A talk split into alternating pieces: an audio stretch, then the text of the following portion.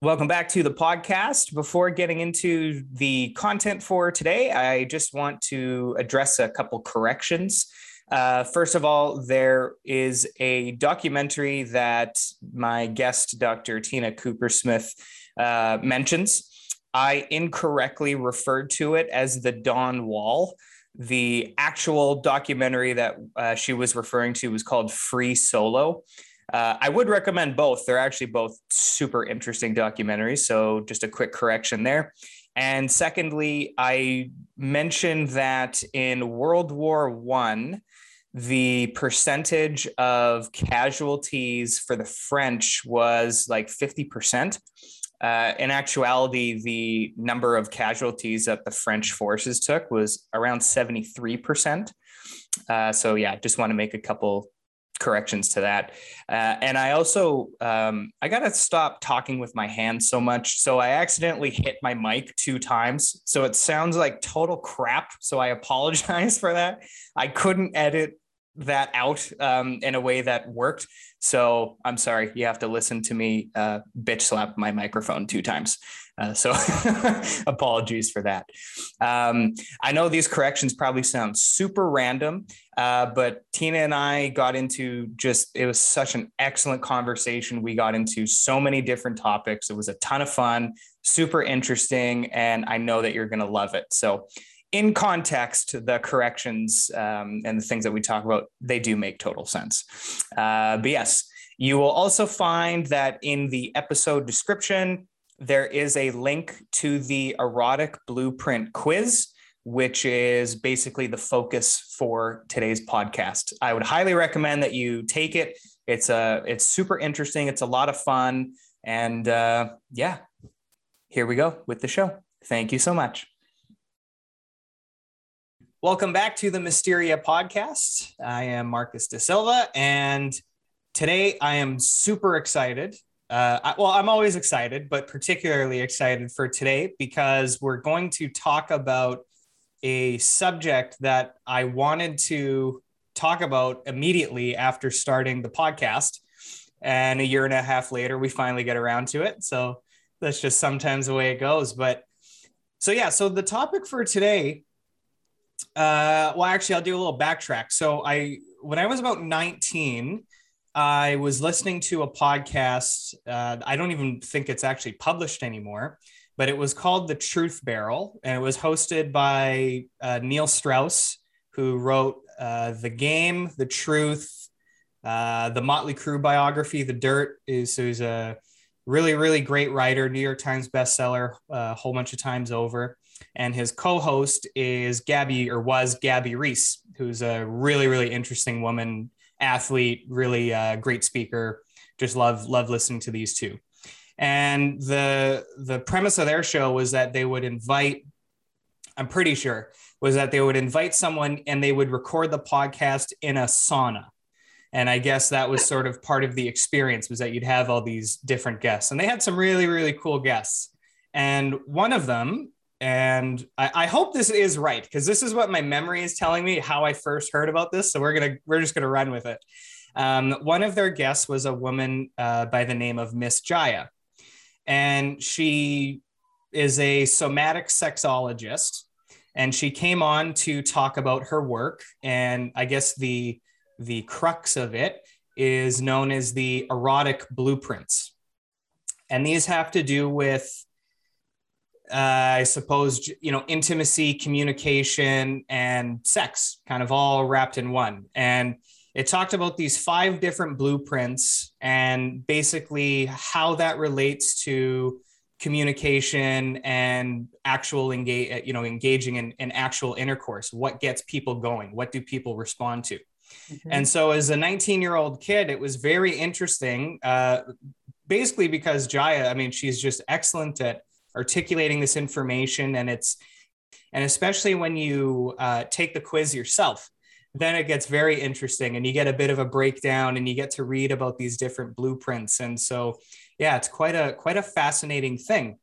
And also you know at the time i think we've kind of come i think we've come decently far. Um, still a, a, ways to go as far as communicating this stuff Um, you know, it used to be very taboo. I still think it is kind of taboo. Um, yeah. You know, just based on talking to people that I know, it's it's one of those things that people kind of get a bit uh, puckered up about. um, but that's why I got a good show because now we can talk about these things and and have a really nice long form discussion on it. And so that leads me to today's guest, Dr. Tina Koopersmith, And the way that we got introduced was my booking agent reached out to Miss Jaiya. Hey, you want to do the podcast? She said, I like the idea. I'm a bit busy right now, but I can get you someone who would be excellent for you. And so that's how uh, Tina and I got introduced. And so I'm really excited to have you on today. And we're going to get into uh, and the cool thing about what you do is that you you're taking these blueprints and you're kind of taking them not necessarily in a different direction, but you're applying them in a way that is not immediately apparent, um, yeah. which is very exciting stuff. And so, without further ado, uh, I will introduce uh, officially Dr. Tina Koopersmith. Thanks for having me. me. Thanks Absolutely. so much for having me. Yeah, the, the blueprint stuff, just like you were at 19, like how cool that you were 19 because I was 50 something. you know, I don't even want to say how old when my light bulb went off. Like, oh, I wish I had known this when. So yeah, and to me, this is there's it's there's so much more than just how to have sex. Yeah. Eroticism is about pleasure. And we all pleasure and wellness is our birthright. We are all on this planet to be healthy well beings. But most of us don't know that. And we're stuck. And the medical community is one blueprint. It's the bottom line. A medical blueprint was designed only by one blueprint, and we left out all the other blueprints. So my my passion is to teach the blueprints and to expand healthcare to treat all all four of our bodies basically and through you know the there are five blueprints, but there are four bodies. The fifth blueprint just can access pleasure from all four of the blueprints, but needs to access pleasure from all four. So, anyway, so excited to be here. And so, with that, I think before getting into the the blueprint stuff, I think it'd be great just to hear, uh, you know, your backstory a little bit. You, you know, you you come from a, a medical background, and uh, you know just tell us a little bit about that like your your what do you do for a living? Yeah let's just say uh, i am like the western medical system incarnate since birth as my dad was a surgeon. So and like the classic black and white sexual blueprint that you'll we'll talk about later. But so i grew up in a household that everything was western medicine. Everything else was hokey pokey. Psychiatry my mom's best friends husband was a psychiatrist. And my father thought that was complete hokey pokey garbage. You know, there was no mind body connection in my house. It was all body, right? So I grew up in that. And then I went to undergrad med school at Duke. Um, and I became a gynecologist and moved cross country and did my OBGYN training at the LA County, which at the time, I want to say we delivered like one in 16 babies in the country. Like we were doing 100 deliveries a day. I mean, it was insane, insane, um, but so fun for me. Seriously, really fun.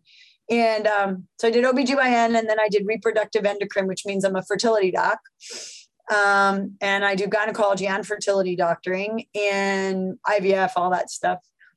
And then along the way, um, somewhere along the way, I, something was missing in my life right? And um, I was, everything was perfect on the outside. I was married. I had three kids. My kids are amazing. They were involved in everything. I was involved in all their stuff. I was busy at work. But just, I don't know. It was like I had, it was like I lost my passion for living. I was going through the motions and very busy, and life was fine but the joie de vivre was gone and I didn't know what it was. And um, so I went back to school because that's what I do. So I went back and got did integrative medicine fellowship. First, I did sports training. I did. I became a sports trainer. That was like online. You know, oh, I'll do that because I was into sports. And um, but in the middle of my integrative medicine fellowship, we had a um, we're in have on a retreat together, and there's a wise old lady. She was probably like four foot eleven, ancient, ancient, wise Chinese lady acupuncturist. And you know, who wants to volunteer at the front of the room? Fix my back pain, whatever. And all acupuncturists, they start with your tongue, right? You stick your tongue out. And she's like, You lost your chi. And I was like, What? And she's like, You have no chi left. You lost your chi. And I was like, Wow, I wonder what she means by that. I have so much in my life. But then I realized like I was missing that, that the excitement for life, that passion that, especially for me who always had it. So, needless to say, I went on more more retreats. I finished integrative medicine. I did functional medicine. I left my spouse of 30 years, said, "Let me try living on my own." I'd never been on my own. Um, and when I was on my own, then I did women's retreats. And then I heard about Jaiya speak, and she gifted me a free seat to her Path to Passion weekend. And it was like the light bulbs went off. Oh, I don't even know myself and my husband and I were speaking two different languages for 35 years. We didn't know how to communicate. And I didn't know how, I didn't know what lit me up. I certainly didn't know how to communicate it. I didn't know I had four bodies because I lived in my body body. And I think I had dissociated, seriously, had a lot of dissociation from my mind body, my emotional body, and totally my energetic body. I mean, I remember being in integrative medicine and they talked about the energetic body, and I was like, I have no idea what you're talking about. Like, we were doing some woohoo energetic stuff, and I was like, okay, I'm going to stand here. I even did um, I did a healing touch weekend, so I'm certified as a level one healing touch practitioner because I did that for a week. And the the assistant was like, "You have so much energy. Do you know? Do you feel it? Do you?" Like, I don't know. I'm just doing what you're telling me to do, you know? Um, but Jaiya's work put it together. It like made sense. And I finally understood sort of myself, people around me. I go to work now and people like, I'm talking to patients and I'm like, oh, you're an energetic. I get it. Oh, you're a sensual. Oh, you're a physical. This is what, like, and you just start seeing. And then when you feed it back to them, their light bulbs go off. And I'm like, oh, did you ever notice that your mom did this and and she hit all your buttons? And it was like, oh. So yeah, it's been really eye-opening. And now I just want to change the healing world so that people understand how to heal us. And and so for you then, like getting into you know, you kind of you, you changed your your lifestyle pretty significantly and then you you discovered you know Jaiya's work and then that's kind of you the, the wheels start turning and you go okay okay and so what about it um, well actually probably this is actually probably a good point um, we should probably say what they are yeah so yeah. so I'll explain I'll explain the four bodies as I start to see it and then I'll explain the blueprint so the way I see it in in um, we we have a mind body a heart body, a physical body, which is actually ruled by our gut brain. The mind body is ruled by the mind body, right? We have a gut brain, and then we have this energetic body. And we as humans, all physical particles are actually energy. There's, you could do some slit, you could go online to YouTube and look up these slit technique things, but protons, you know, smallest little thing of an atom behaves more like a wave than a particle in fancy experiments. So, as a human being, we're actually like a cell phone tower. And we are taking in every all these waves that are thrown at us vision, light waves, hearing, sound waves, smell, right? All our senses are taking in someone's touch. It's a touch receptor, it's their energy. Someone's vibe, the vibe they're giving off, right? You walk in a room and you feel good vibes or bad vibes. We're taking all that in 24 7 around us. And it's our energetic body that's like taking it in. Our physical body then actually senses all like the, the electrons are moving because we have all these waves actually hitting us, right? So imagine you're in the middle of the ocean and all the waves are hitting you. That's what's happening to our body. All these waves are hitting us. and our physical body is feeling it. Our heart rate, does it go up? Does it go down? Our breath, does it go up? Does it go down? Muscles, do they tighten or relax, right? Stomach, does do your bowels go upside down and topsy turvy or are they relaxed, right? So your physical body is literally reacting to all the energy that your energy body just took in. Your heart brain then feels whatever you feel physically and goes, Oh, I recognize that. That's fear. No, that's excitement. That's boredom. That it gives, you know, it feels it. And then once it feels it, the mind gives it a story. And then your mind has a thought. So then you have a thought, and that's its own electric potential in its own wave that it then sends down into the rest of your body. And you have another emotion relate, related to your thought, which then changes your physical body, which then changes the vibe that you give off to others. And on and on and on it goes, right? So the erotic blueprints are, and it's all of this is communicated through our nervous system, right? Our parasympathetic nervous system rest, digest, relax, and reproduce. Our sympathetic nervous system fight, flight, fight or flight, freeze or fawn. Okay. And they're, they're always doing the dance, right? Constantly dancing. So, what the blueprints are, which what Jaiya came up with and described, is how our nervous system perceives pleasure is unique to us. But there are five archetypes. So, the energetic blueprint lights up anticipation, tease, longing, slow, quiet, barely touching, you know, just feathery touches or not touching. These are people who you can play with their energy body. They feel the energy body. They can have orgasms without touching.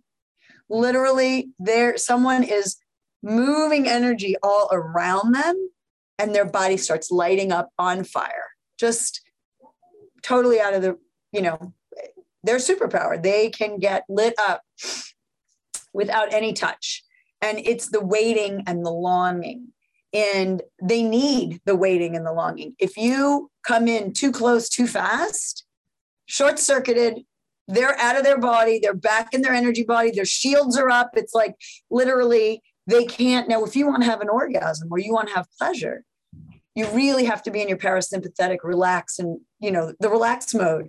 You have to feel completely safe.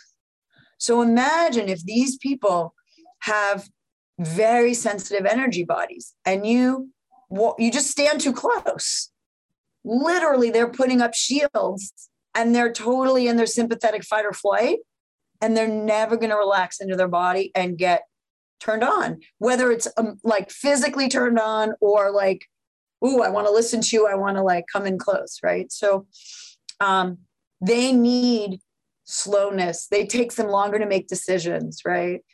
Imagine a couple is together, and I was thinking about this this morning on my summit, and you know, she wants to sit in every car in every car dealership, right?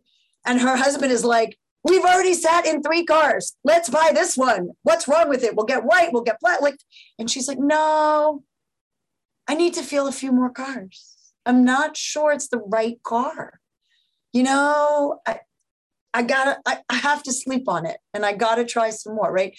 So she's not going to be happy if she gets a car, the first car, right? She's so that's the energetic and superpower, pleasure to the max. They can go and transcend and have altered states um, because they really can connect with spirit in a lot of ways.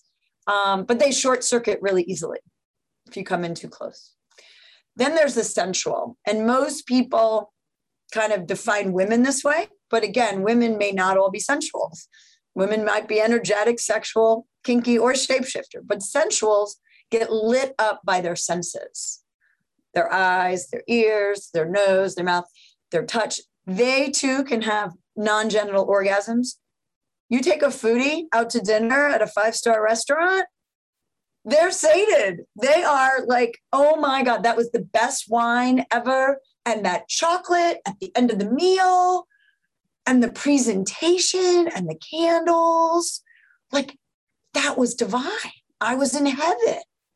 They, and when everybody else is going, yeah, it was nice. Let's go home now and party. And they literally, their body is so on fire, right? They are orgasmic.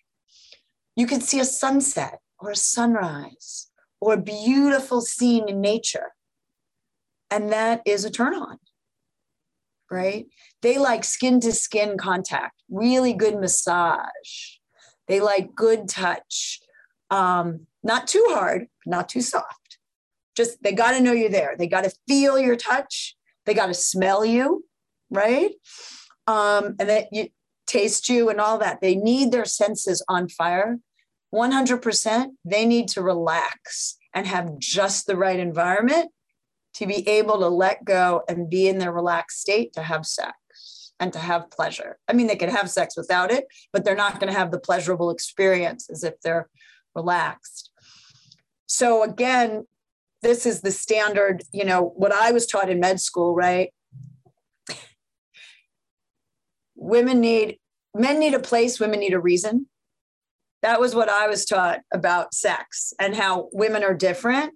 And I was taught men it's desire or you know desire arousal orgasm. And women were a circle. Desire and arousal go back and forth. And so they desire may lead to arousal but arousal can lead to desire. And certainly in the sensual right they're going to be aroused by all things sensual. So you all you sexuals out there we're getting to you. If you're a guy and you're and your girl is essential, Remember those candles, they're not superfluous. The satin sheets, the gentle massage, you know, the right food, you know, don't take her to a pizza restaurant, right? Pizzerias like that, unless she's really into it, right? But they need that to relax. Now they get short circuited too. We all have our shadows. Every blueprint has a shadow. If the environment is not right, everything gets shut off. So they could be in the middle of having sex. They're like ecstatic and they notice a sock on the floor. And it's not like the perfect clean environment, or the sheet gets rumpled, or the, you know, the, the, um, the comforter somehow is sitting funny against them. And all of a sudden they're out of their body and into the annoying environment. And so they really need the beautiful environment, all their senses lit up, but it's got to be perfect, right? So that's the central. And I think about that as the heart body, right? They are so in tune to their emotions. They're feeling it all and feeling it. They want that love, right? Um, sexual. It's just what it sounds. Sex. How else? Isn't sex sex? It's a vagina, it's a penis, you have sex, you have an orgasm. It's black and white. Get naked. We're, we're going to have sex. You're supposed to get naked, right? An energetic needs a striptease. The sexual is like, will you take your clothes off already? Right? They, they're speaking two different languages, right? In, um, again, classically, we say guys are sexual, girls are sensual, but that's just not true. And so Jaiya tells the story of her and her and her lover Ian, and he was a sensual and she was a sexual, and she'd been pregnant, and you know you can't have sex after the baby, and then you were pregnant all the, and she's dying to have sex, and she would like come to, you know, come to the bed and like, hey, let's have sex, and she'd get naked, and he'd like, eh, you know, he'd roll over. And it wasn't until she kind of came to this awareness, they were having trouble in their relationship, which actually led her to this awareness. She'd been a sexologist in a, um, for so many years.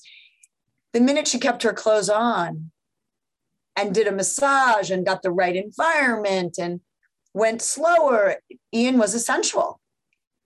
And he needed to have be relaxed in his senses um, for it all to unfold. And then they're they've been together ever since, and the, now they play in all their blueprints and all that. And that's the other thing um, as we go on it's not really static. Your nervous system can change because your nerves can, you know, your whole body can change. One thought changes everything, right? We can learn, we can adapt. So I think people probably have an individual signature, but it's fluid.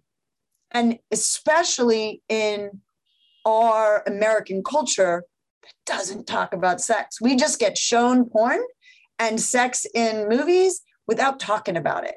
And so we don't ever get a primary education and we certainly don't get a secondary education. And for me, my blueprint changed with one day at Jaiya. Like my guard went down and I re- I couldn't find my first blueprint, so I just took the test again. And I all of a sudden went from I think essential to a shapeshifter because I had no inhibitions anymore. And I realized, oh, I like that and that and that and that. And I um, so let's move on. So sexual is all about sex, right?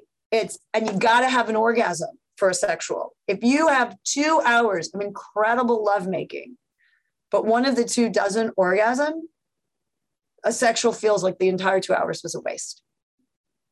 They're so goal oriented and they're so black and white. If you don't have sex, like you can have oral sex, like, right? Bill Clinton, that wasn't sex, right?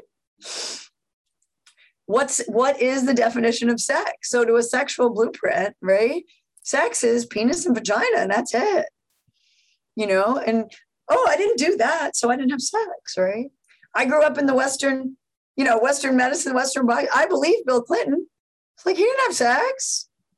When I was young, you know, I would fool around with guys, but no, I couldn't have sex because then I was still a virgin, right? The things I did while I was still a virgin, right? So it's it's all in the definition. So sexuals are all very they're very black and white and it's all about that physical body, right? they get but again their their their shadow is it gets stuck it is that's all it is all the other stuff they need sex it's air food and water for them they can't like i'll go and have you know a beautiful sunset an amazing meal the perfect music you know everything. And i'm sated. And oh if i have sex too it's icing on the cake. If they have all that and there's no orgasm at the end of the me at the end of the night the day was a waste. Like it was there was they didn't feel the pleasure without the release. They have such a limited definition. So energetic sensual sexual kinky now kinky's the fun one right who liked 50 shades of gray i did right like oh my god that guy who wrote the, the book was better than the movie it was amazing. So 50 Shades of Grey appeals to kink. Now, kinky, in the way we use it in the Jaiya world, it's anything that happens to be taboo or naughty for you. So a lot of people, especially in America, grow up with, you know, sex is bad. Don't talk about sex. Don't have sex before you're married. You know, missionary position, lie there and take it. Like that's what sex is. It's all for procreating, not for pleasure. So if they have sex before marriage, that can be such a turn on for anybody with a little bit of kink. If they have sex not in the bedroom or not in the missionary position, that can be a total turn on for someone who's kinky. So it doesn't have to be that you go to a dungeon and have BDSM sex. Okay. Now, a lot of people might like that and or i should say a lot of kinks may like that because they're pushing their edges and kinky people like to push your edges and do things that are a little bit naughty taboo you know i think if you know if we had a, a kink dungeon on every street corner like a starbucks coffee the kinkies wouldn't like it anymore if everyone was doing it they'd find something else that would no longer be fun because what's fun for them is that it's hidden and it's different and right the so, would be uh, just regular, the most boring. Then that correct. Would- it might be like, how long can we have more boring sex? Can we do it for an entire week? You know, they love those are your the, the kinks are your creatives. They're the disruptors.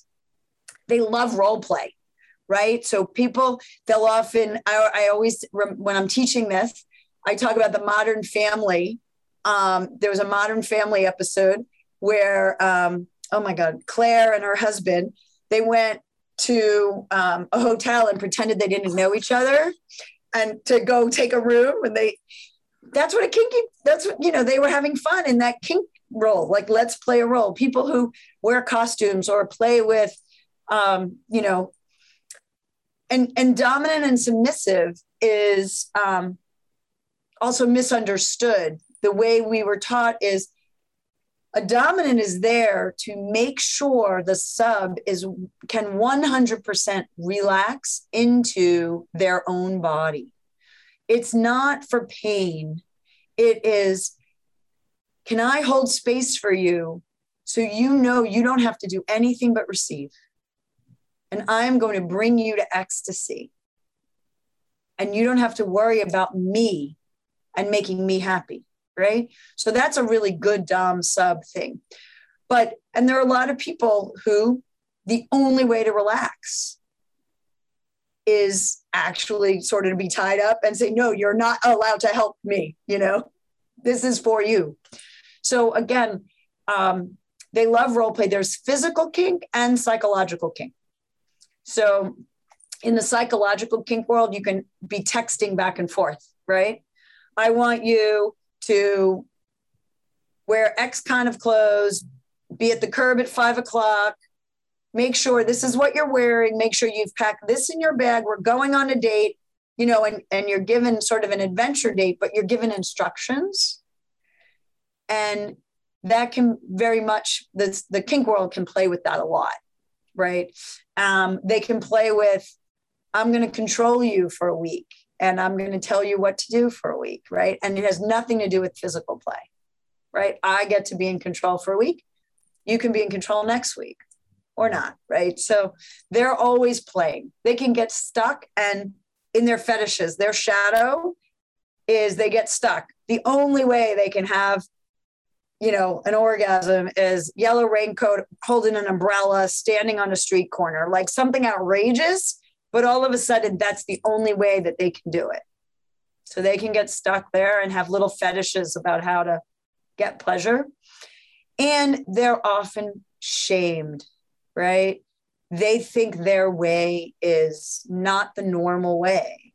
So there's something wrong with them and they could be very much shamed about it. Um, I think the younger folks are much better with that than we are because a lot there's a lot more that's acceptable nowadays, but a lot of shame, especially coming out of religious cultures and being told that sex is bad. And not only do I want sex, but I want it in a way that is very non traditional. And that can be scary for people. They think there's something very wrong with them.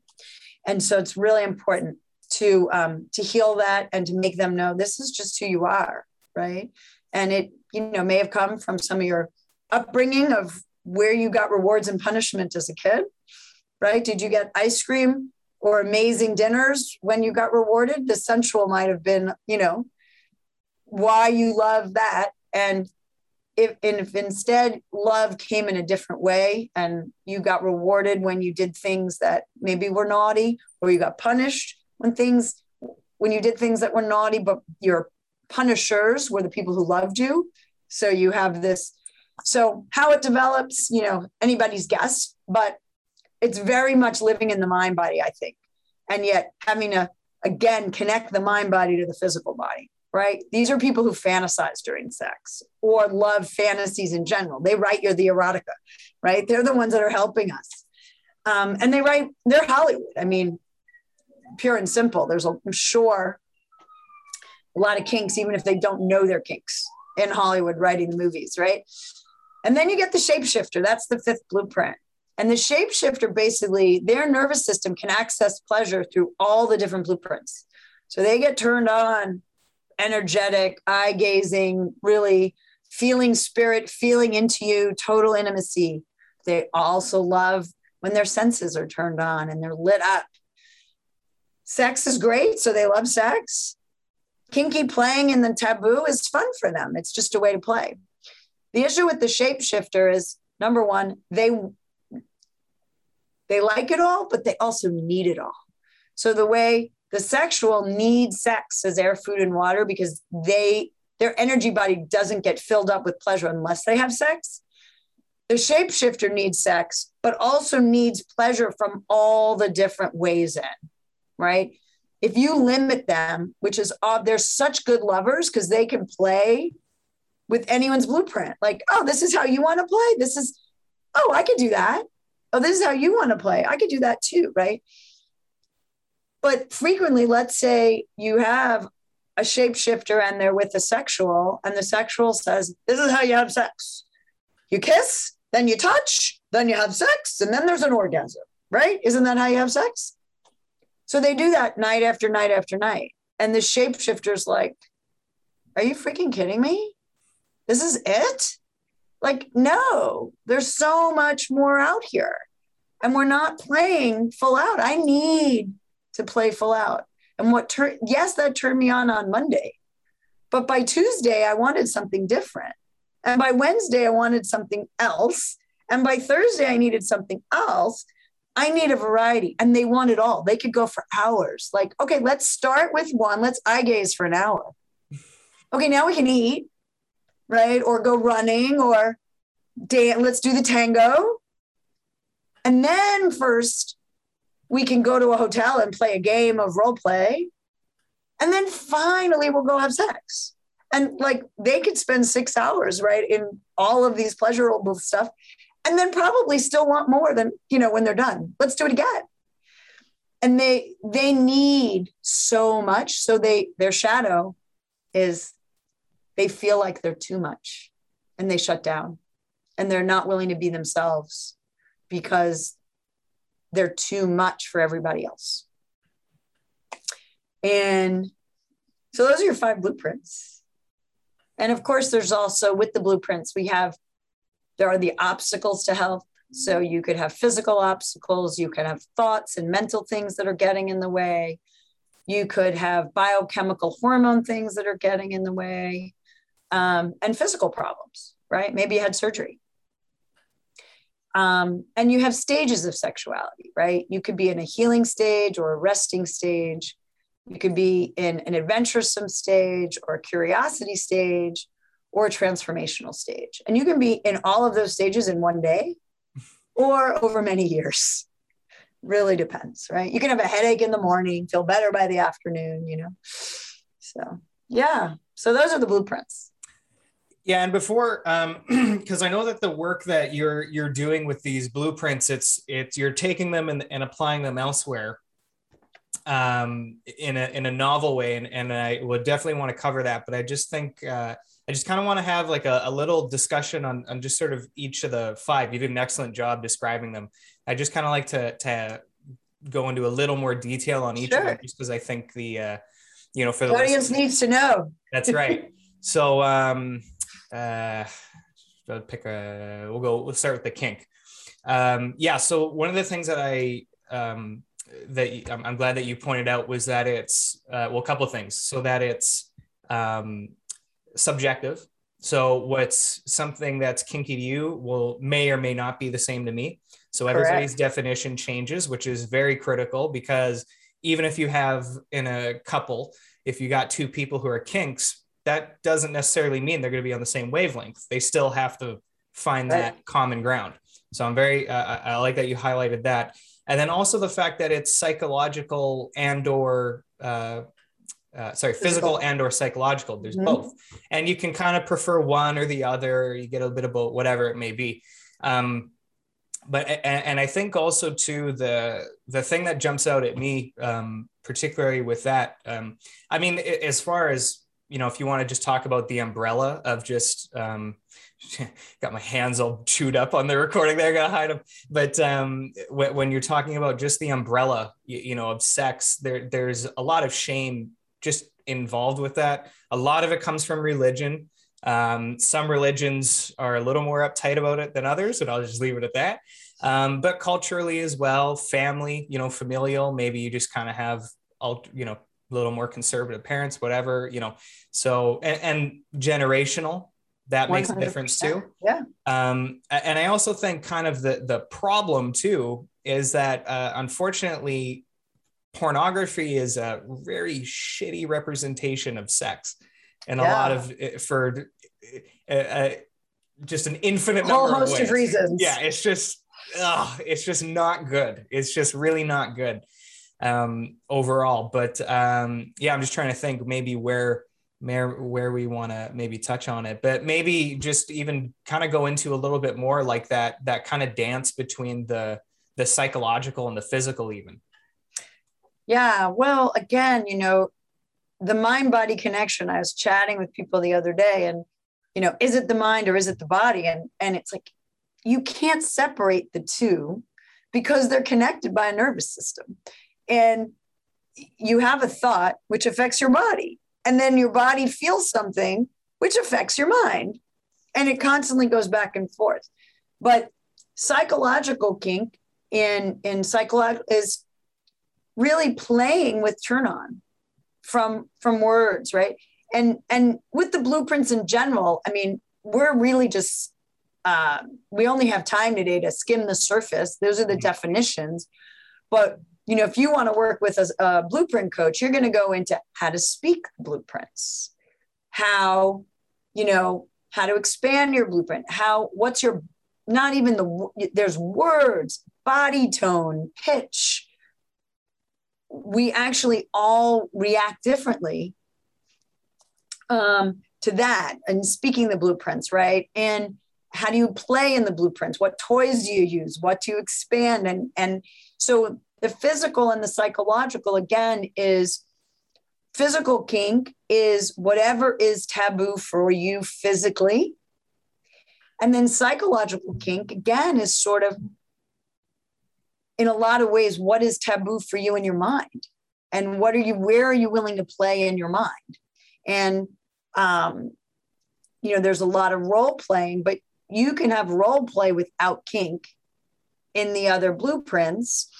Um, and there's a whole um, there's a whole way of doing healing. Um, there's there's um, psychological systems called family systems where we have a lot of voices in our head you know and and if you give names to the different voices um, you if you're psychologically sound you know they're just your voices in your head but you can be the ceo and you can have debbie the downer and you know carla the cheerleader and annie the anxiety girl and um, you know katie the kink master. And and you have all these different people that you are all these different expressions of yourself.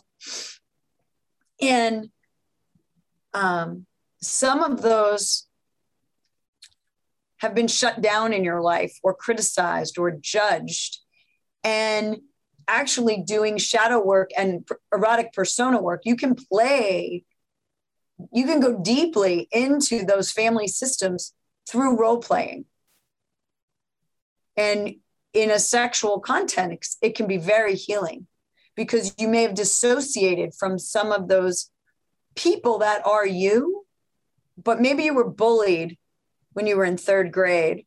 And so you push that little bully, you know, that quiet, sad, you know, child that had been bullied, right? Now all of a sudden you want to bring them back. How do you bring them back? Because they're part of you. And how would they want to have sex?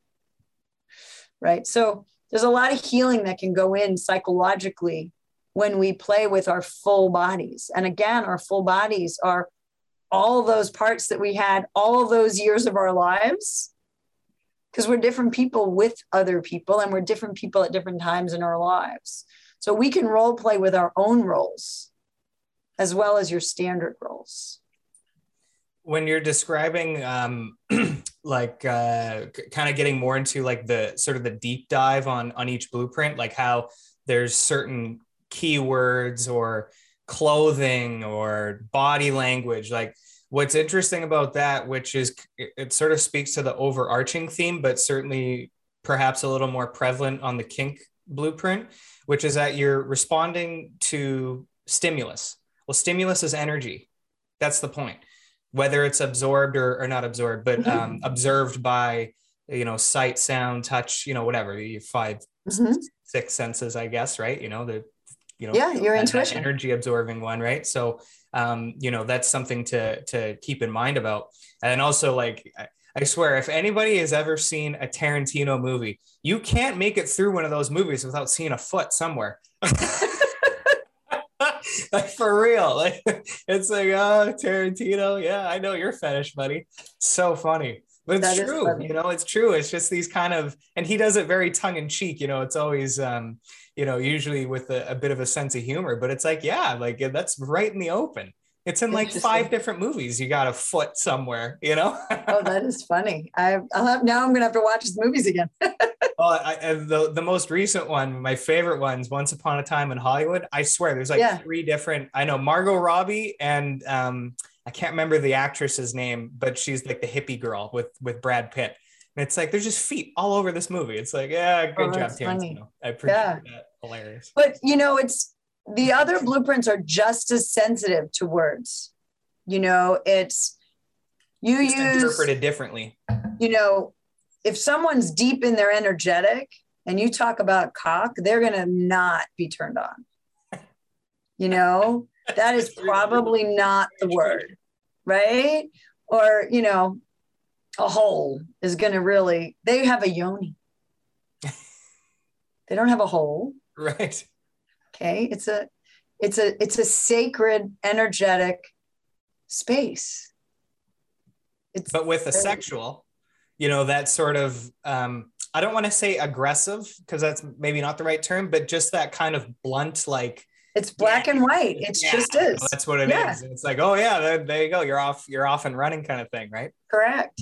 Um, so how about the? Yeah, we'll go to the ener- uh, energetic one. So with the with the energetic one, um, what I um, as far as talking about like energy, you know, you can not even touch somebody. You're just hovering. You're playing. They could literally. You can sit with if you have two energetics and they can spend an hour eye gazing.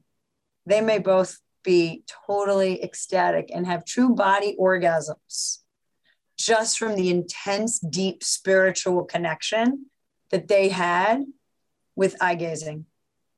And, and, I know some of the listeners, or maybe most, are kind of thinking, "Oh, that's fucking bullshit." No, let me tell you though, you know, in a different context, you know, and I'm being absolutely serious in a very different context on palliative care wards, one of the treatment methods to ease a patient's pain is that healing touch where you hover and it, yeah. it's used it's international it's recognized like yeah. this is a real thing the in the context of these blueprints you're applying the same principle just in a different context but that different context is sometimes a bit hard for people to kind of wrap their head around but I'm telling you, keep an open mind because it's absolutely true. and and what I would tell you too is we all have an, an energy body, a subtle energy body that is around us. And if you've ever stood, I mean, we're typically comfortable. I mean, it's kind of funny because we're in Zoom, but if I were to stand like this with the camera, you would be like, whoa, right? And if someone comes up to you and they get too close to you, it's like, whoa, right? We have a respectful distance that we are comfortable with. That's our energy. Two energy bodies are meeting.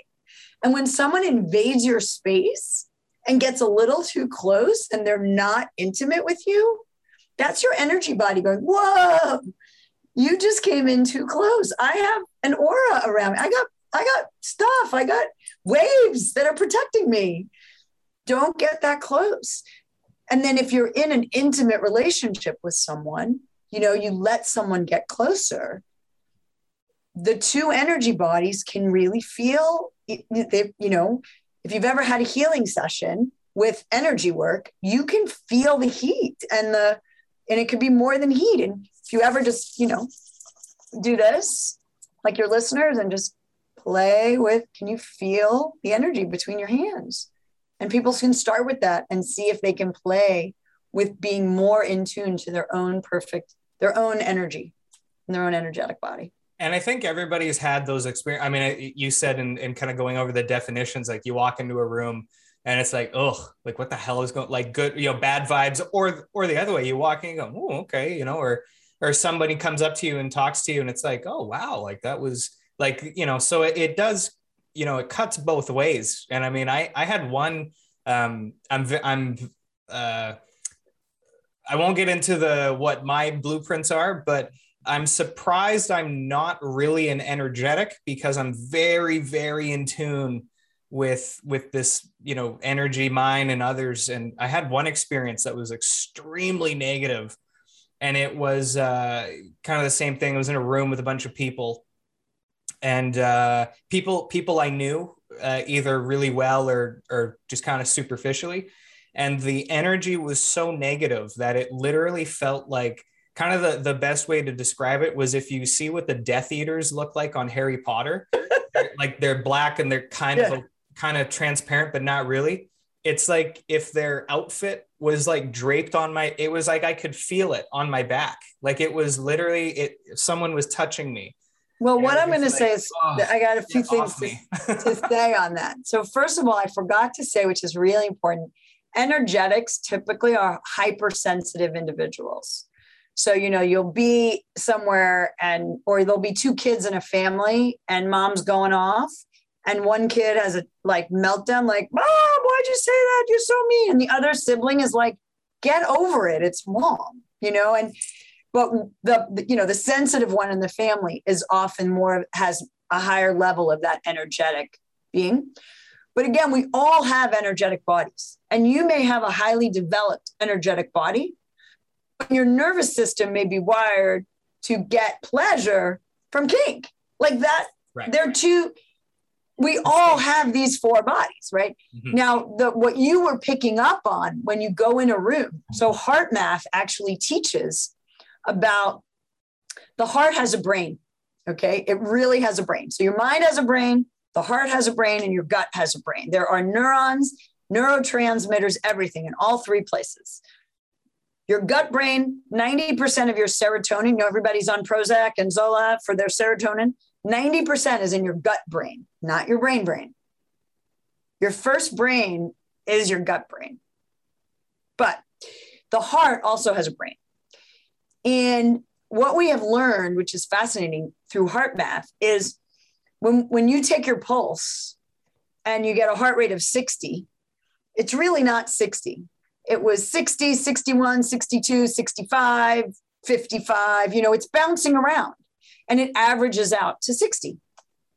If you were to graph that, ideally it's bouncing all over the place. That's a high heart rate variability.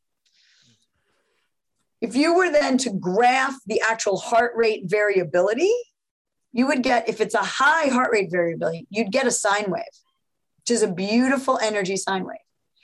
Now, when someone's really stressed and they're living in that fight or flight system, their variability goes down. And their heart rate 60, 60, 60, 60, 60, 61, 60, 60, 60, 60, 61, right? And if you were to graph it, it's literally a dysynchronous cacophony of numbers. There's no beautiful wave to it.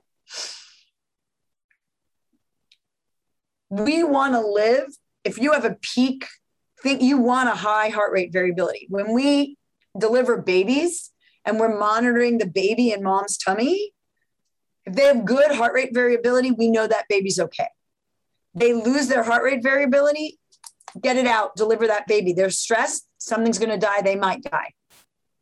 We literally use the heart rate variability as, and then we we never put it on a kid again once they come out of the womb. I don't know why, but HeartMath is teaching us that we need to do that. Stressed out individuals, low heart rate variability calm individuals, happy individuals, joyful individuals, high heart rate variability. When you walk in a room, they're giving off this sine wave of energy and you get entrained. Your heart all of a sudden goes, Oh, I'm supposed to be like this. And you actually feel that energy.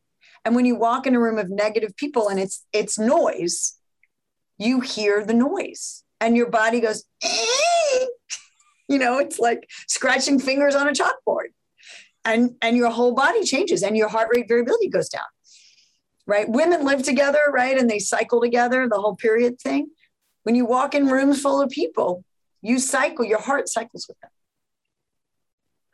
yeah and, and even just at, at, sort of like a basic level when you talk about uh, you know i i, I read a lot uh, about like rapport um, how to build rapport, how to get into rapport, primarily through um, through the context of like business and and just communication, just mm-hmm. being better at a podcast. You know, like it's tough over Zoom, obviously, but you know, like just kind of that idea. But the same principles apply to you know your partner and stuff, and and you know even just everybody's been in a conversation where you know it's mirroring scratch my nose. Two seconds yeah. later, you scratch your nose. I adjust, you adjust, or we're all our mirror our neurons are always mirroring each other, and we learn through. That's how you learn as an infant. And if you want to teach empathy in schools, and I've just finished reading The Body Keeps the Score. When you have traumatized kids, from you teach them mirroring because they they're not safe in communicating with others. They're so shut down, and they're dissociated with their body. So you start by just teaching them how to mirror another human being. I made a note of that. I'm gonna have to check that book out. Oh, it's um, a great book. Oh my God, so good. Sensual. Sensual. Um, yeah, the, the whole idea of kind of giveaways in the name, but the senses. Yeah. Um, and, and by the way, like, you know, you mentioned like um like that story with uh, I, I believe was I don't know if it was a hypothetical or if it was the one with Jai and Ian where you know they're in the middle of uh, you know they're they're right in the middle of it and then all of a sudden it's like ah oh, damn that socks on the floor and they're just out there's out. That happens. That's not oh yeah that think about think about you're like having peak experience and the freaking text goes off yeah. on your phone and you're just like yes. really no. And one of the couple can just pop back, like forget it and pop back in. I, um, too much TMI, but like I can't pop back in that fast. It's like, oh, I, you know, I'm all of a sudden. Yeah, you're out of that. You, you, I was in, I was totally in it and in my body, and then oops, done over. Oh well, another day. it's it's amazing, right? and so being able to communicate um, you know being able to communicate with a sensual that one is very interesting because um, i don't know i think i guess i don't know maybe my opinion of the five blueprints would be like to me it sounds like communication would be most yeah maybe eh, i don't know about that but i'll say it. You know i think communication is probably the most important for that one because you also not only along with the the touch like how to act around that person you know communicating is just an extension of that. You're just doing it verbally instead of physically. So it's very important mm-hmm. because you know having to keep them you know and maybe you know maybe that text tone goes off but maybe you know kind of a phrase or certain words to use to just kind of pull, pull them back, back in. in. right you know so that's a, a critical thing to to understand um, but again you know that requires you know you got to know if your partner is a sensual right. or not right the biggest thing that i you know i was on a call earlier today teaching and you know the woman are people really incompatible right and it's like no if they're willing to be curious about another human being and how the other human being perceives the world if you're french and someone's spanish you can fall in love if your love language is touch and the others is words of affirmation, you can learn, if you're curious, how to show love in the other person's language. So the same thing goes with the sexual blueprints. If you understand in a more depth how they're going to hear you and how to get in, you just, but it just is more challenging if you never understood it. Like you need, we're finally giving you a blueprint for the blueprints, right? So um, it's, you know, I watched when I went to Path to Passion, this couple, they'd been together for 20 or 25 years, maybe longer. And he was a sexual and she was an energetic. And she finally was like, at the end, she's like, I can't, like, the marriage was on the rock. She's like, I want to be married, but there's so much that I can't say or so and when they learned their different blueprints, he finally understood where he kept violating her boundaries that he had no clue existed. He was never trying to hurt her. And she never knew how to speak up because, again, as an energetic, you can lose your own boundaries if you don't understand it. And Um, every time you have a sexual experience with another human being, you have to regain consent. And a lot of us forgot that. Like, oh, you're married, so we can touch you any way you want.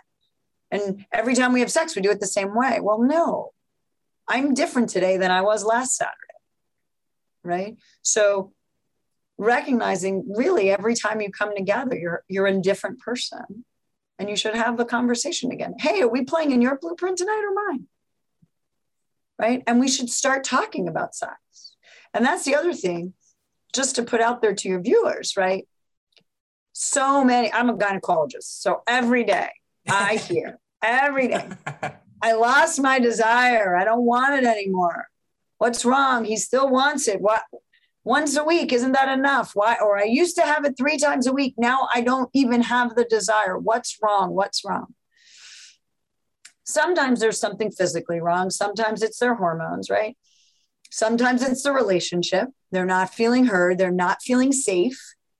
And if you're not safe in any, you know, any of these blueprints, you you need to be in that parasympathetic rest and digest, relax and reproduce mode to get optimal pleasure. Everything's perfect. If you want to have good fun on Saturday night, do you decide what restaurant you're going to go to? Or do you just drive down the street and pick the first one? If you want to have fun, do you choose what movie you want to see? Or you just expect it to go on Netflix that night immediately for you? It's just going to be there. I mean, it sort of is with Netflix, but you still got to right, scroll yeah. through, you know? We forget that, yeah, when we're 13, 15, maybe not 13, but 13's maybe, I hope you're not having sex at 13, but you know, you start kissing at 13, right? It's, it's new, it's novel, it's different our bodies also are primed to, you know, full of hormones. Yeah. Totally. the hormones are raging. yeah. but we get a little bit older and we have a lot more on our plate. We got a lot of distractions and we don't schedule sex. We don't say, put two hours in your calendar on Saturday afternoon, evening, Tuesday afternoon, Monday morning, even five minutes of kissing if you if you're a sexual and you need physical touch, you need kissing, you need sex to actually bring you pleasure, and you're too busy and you never do it, and then you expect to feel in the mood late on a Saturday night when you're exhausted? No. Schedule pleasure into your day every day. You know, it's funny about that. I was literally like four or five days ago, I was listening to uh, another podcast and uh, talking about this exact thing. They were talking about it from a, uh, a, clinical. He was a clinical psychologist and he was treating this uh, couple. And you know the romance is gone, blah blah blah. And so he suggested schedule, um, you know, touching of some sort. Schedule schedule that physical intimacy into your week. And they both kind of rolled their eyes and they're like, well, that's not very spontaneous. That's kind of it's kind of lame. And he's like, well, hang on. So, you know, the romance is dead, but instead of making an effort to, okay, let's just schedule it and let's just get to it, you know, whatever that means, whether it's, you know, going all the way or just kind of, you know, mm-hmm. kissing type stuff, you know, for first base type stuff. Right. You know, um, but you know, what do you what do you want? Do you want your relationship to improve? And like just get over the shit. Just get over that. Just do it you know make the most of it when you have it because you're not doing it at all so what right. you're going to roll your eyes at scheduling it now like come on it's not practical and and everything else in our life we schedule exactly. So why and i tell people when i teach so i'm i'm taking the blueprints right and trying to teach wellness in an overarching manner. And you need we all need to schedule self-care. And we need, I think, we need to remember that we're not just a physical body. So some people, you know, the Western, I'm 100% convinced that our Western medical system was designed by people who were of the sexual blueprint. Okay, it's European and, and, American white men. So even if they weren't of the sexual blueprint, they were taught to be of the sexual blueprint and likely and they, very repressed. and they look at the body as a physical body. And, you know, how do you keep the physical body well? You eat right and you exercise. Oh, yeah, and you have to sleep. I should add in, and how about sex? Because you need that, right? You need pleasure. Um, but they don't even talk about that because that's really in the energy world. So when I think about it, right, every, we have four bodies and they all need movement and they all need, which is like, you know, their form of exercise for that body. And they all need rest. Your mind body needs to sleep, but your mind body also needs to meditate. That is exercise for the mind body. Most of us in modern society are plagued with ADD, right? We can't keep our attention on one thing for more than 30 seconds because we're not practicing keeping our attention on anything for more than 30 seconds. Meditation is making an intention to put your attention on whatever you choose that's not your thoughts. You're still going to think, but you're not noticing your thoughts. You're saying, and then you do notice your thoughts and you go, oh, yeah, thought, thanks. I'm not noticing you now. I'm going back to my mantra, my breath, my staring at a flower, staring at a candle, whatever you choose to be your meditation. And for thousands of years in the West, we didn't teach meditation per se, right? That was more of an Eastern philosophy in India and China.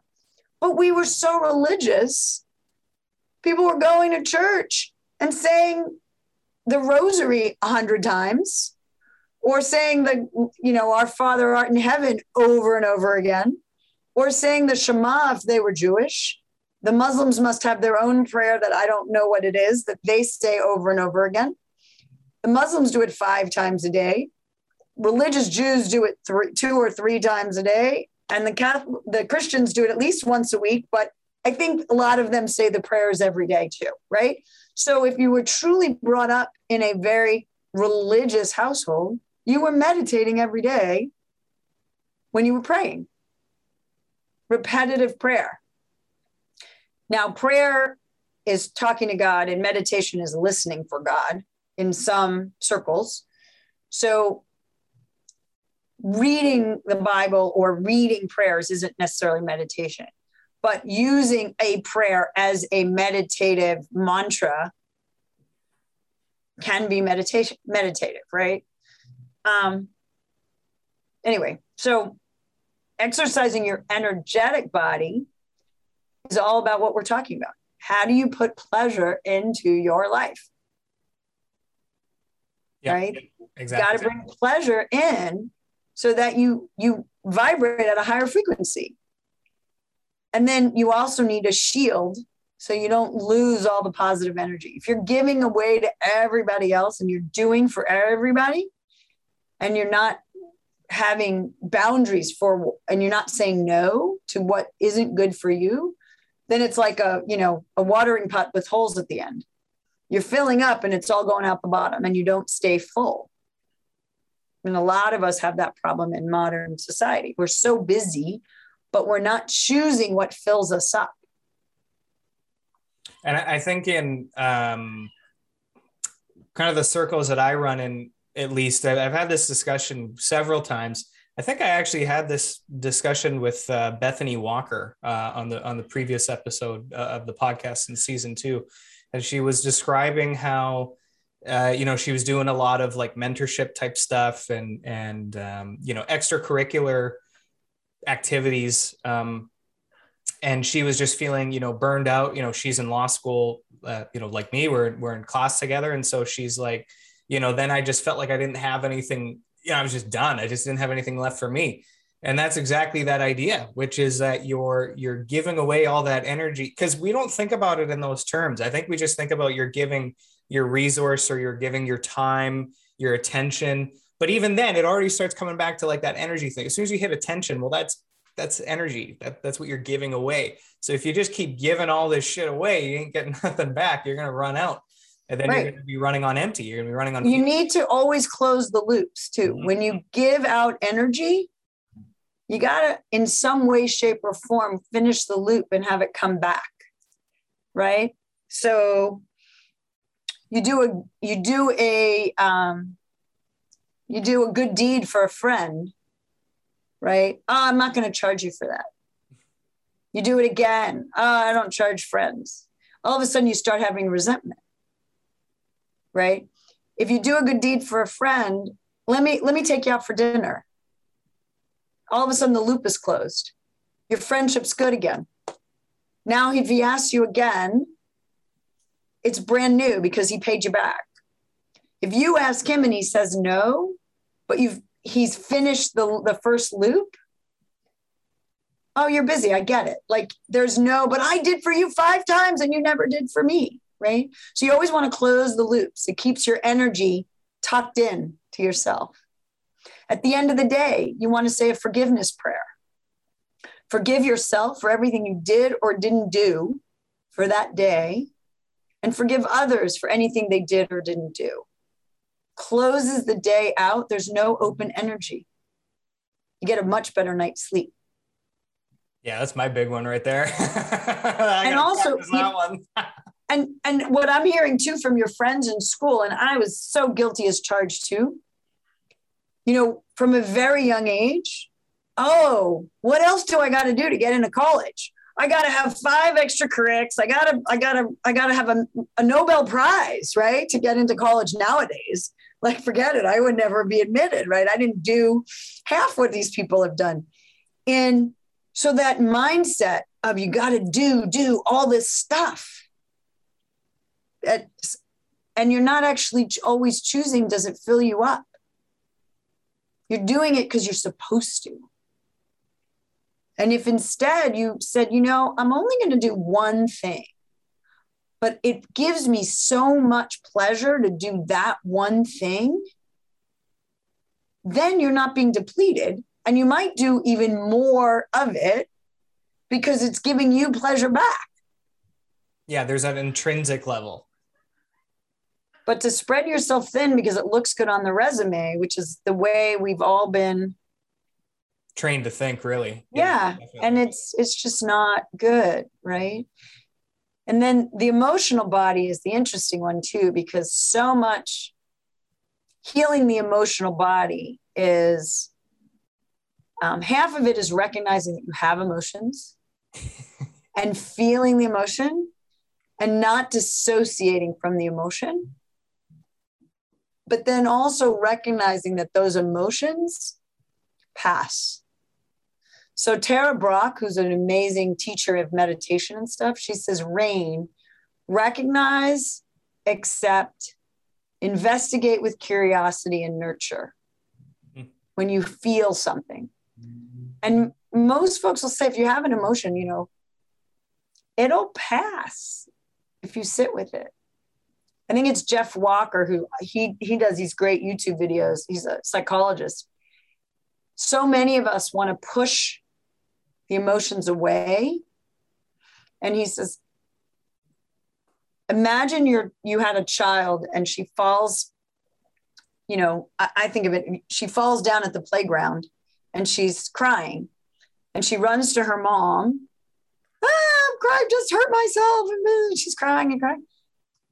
If the mom goes, Oh, forget about it, just go back and play, she's going to have a bigger, louder temper tantrum and cry louder because she's not getting her needs met. She's not being accepted for having this emotion.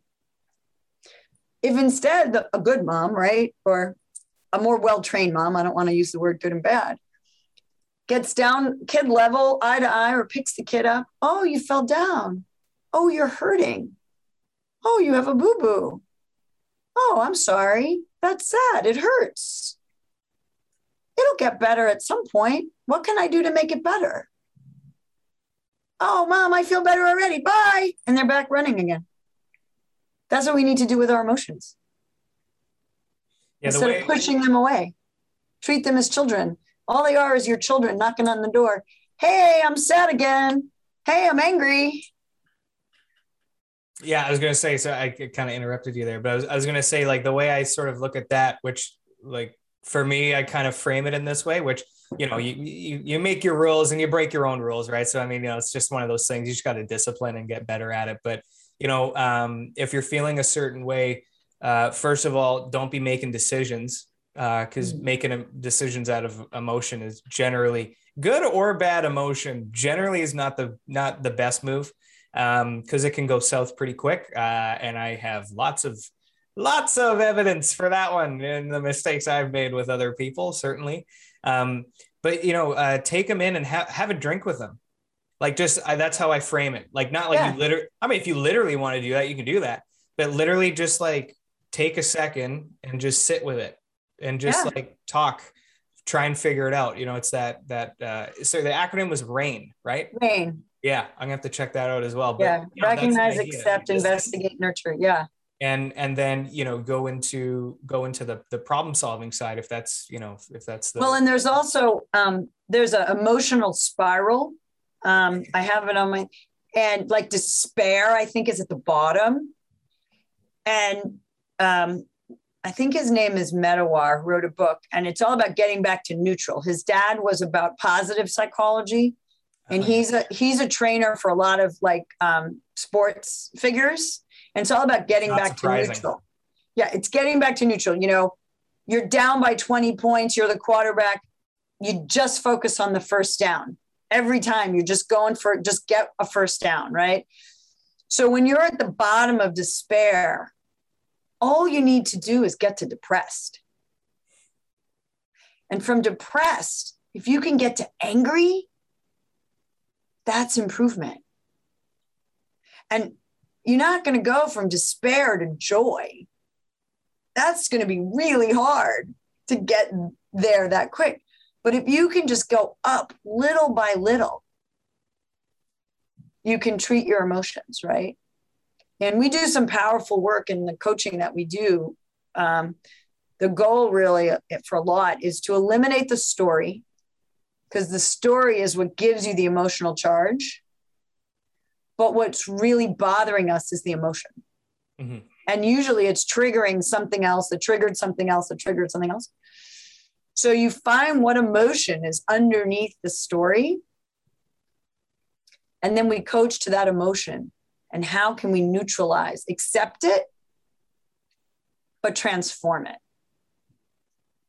I think it's a Buddhist saying, something like that, more or less, which is basically that all events are neutral, but we subscribe a positive or negative emotion so, to it. Yeah. So I teach a lot about polarities and um, yin and yang, right? Make the whole. Mm. If you ever see the yin and the yang, right? It's black and white, yin and yang, good and bad, more or less. Every polarity, the human brain divides. We are like a computer and we split everything into two. But the universe is one. That's what religion taught us. And it made no sense to me for years, right? What does that mean? I didn't believe in some man on a throne up in, you know, in the sky. But what faith is, right? If you, the way I, my version of faith, I might, this may not be anybody else's version of faith, but my version of faith is looking at yin and yang make up a whole. But there's always black on the white side of yin. There's yang and yin and yin and yang. There's there's white in the black and black in the white. Nothing is all good or all bad. There's good with the bad. And we as humans in the moment see something and we think it's bad. But there might be a little bit of good in that bad. And moreover, an hour from now, 20 years from now, at the end of our lifetime, what we thought was bad turns out to be the best thing that ever happened to us. But we couldn't see that at the time. So that there's a Chinese parable of a farmer and his his horse runs away and the neighbor comes, "Oh my god, you're so unlucky. Your horse ran away. How are you going to farm?" Maybe it's good, maybe it's bad. The next day, the horse comes back. You're so lucky. Maybe I am. Maybe I'm not. The next day, his son goes, rides on the horse, falls off, breaks his leg. Oh my God, you're so unlucky. Maybe I am. Maybe I'm not. The next day, the army comes to town and takes all the kids to, to war except his son because he had a broken leg. Maybe it's good. Maybe it's bad. We never know. Right. The our biggest wounds may be our biggest transformative, powerful things. So, but human nature always divides and then gives emotional charge. Oh, the white light's better than the black light, right? I like the white light. How could you possibly like the black light? And an argument gets, you know, ensues over which is better. When you lose, when you go, oh, white light, black light, it's all the same. Nothing's good, nothing's bad. I don't, I don't, this is feeling really terrible today and I'm going to sit with the yuck that I'm feeling. But maybe at some time in my life, it won't be so yucky. Can I accept that the universe is here and this is just happening? Can I just accept that this just is? And that's true faith that the universe, if you are part of the universe, you are also the entire universe. You're both a part of it and all of it. And if you're if that's true, then it's always working for you because you are the universe. So having faith in the universe means I have faith in all the junk that's ever happened to me. Somehow is I don't understand it, but somehow it's it's for me. It's not happening to me. Anyway, that's the oneness and faith in my well, I like that. And I mean, before moving on to the, the next blueprint, I just want to say, you know, that that's an archetypal construct that's you know go, goes on i mean that's like the you know the the the bad thing and then you know kind of turns into i mean that's that's harry potter the yeah. orphan boy who grows up to be the you know the the great warrior kind of you know so, that that archetype batman's another one you know yeah. spider-man is another one it's it's played over in mythology the greek mythology is full full of right. that stuff you know so the the problem for us i there was a great book called it's TED. And now, of course, I don't remember what it stands for, but um, I was raised on Disney. There's a victim, um, you know, an obstacle in their way, and they need a rescuer, the prince, to rescue them. And what TED, it's transforming something, something. I'm not a victim. I am a creator. I get to create my life everything that's in my way is just a stepping stone for me to figure out how to get a square peg in a round hole like Apollo 13. It's a it's a stepping stone. And all I need is a it's a challenge. So it's a I'm a creator. Everything's a challenge for me. And all I need is a coach to tell me, you got this, Dorothy. You already got your red shoes on and you know, you can do it. Right. And changing our mind body from the victim mentality to creator mentality takes you light years closer to living in a much more healthy wellness vibe. Yeah, absolutely. I agree. I'll leave it right there. I like that one. This is a good spot for that. Um, what's left? Uh, sexual and shapeshifter. Yeah. So I think for the for the sexual, I don't really got much other than just uh, what what's the is it Barry Barry Manilow? Let's get it on, right? it's just there you go. Talk to it, right? You know, this is just this is this hey. is what's up. Yeah. sex is sex. The body's the body. Let's do it. And make sure to finish. Yes. And I think kind of my my only note for that one is is just like I, I think as far as the um uh the shadow um I, I love the vocabulary on some of this stuff too. You know, it, it it's really interesting. You know, like different um, little tangent here, but like any kind of subculture that you get into, uh, you know, hockey. There's a complete language and I, you know, because that's a bit of my background. It's is hockey, so it's always amusing to just Canadian. Kind of, yeah, Canadian A, you know, and there's always that that level of like I can have a I can say a paragraph and you wouldn't understand a single thing that I just said, but a hockey player would be like, "Yep, Roger that," you know. So it's just this vocabulary and and kind of the things I'm, I'm picking up, um, you know, like with you, you know, in this conversation, and then when you listen to, to uh, Jaiya's stuff, um, well, the biggest one, first of all, uh, play. Great. That's a great way to frame that, you know, because I think the term play, I think kind of gets associated kink. Like it kind of just, I think sort of like a layperson would just sort mm. of associate in that way, but it's not. It's, well, what does play, what does play mean? It's a game with participants. That's what right. play is. There's and this that's what life is. That's all life is. Yeah. It's a game. And we're here. I really think, you know, we get taught a story that adults are here to teach children how to live. Right? Our job as an adult is to teach kids the rules and how to live. How can we possibly teach them how to live in a world that hasn't been created yet? They're going to live in a world that hasn't been created yet.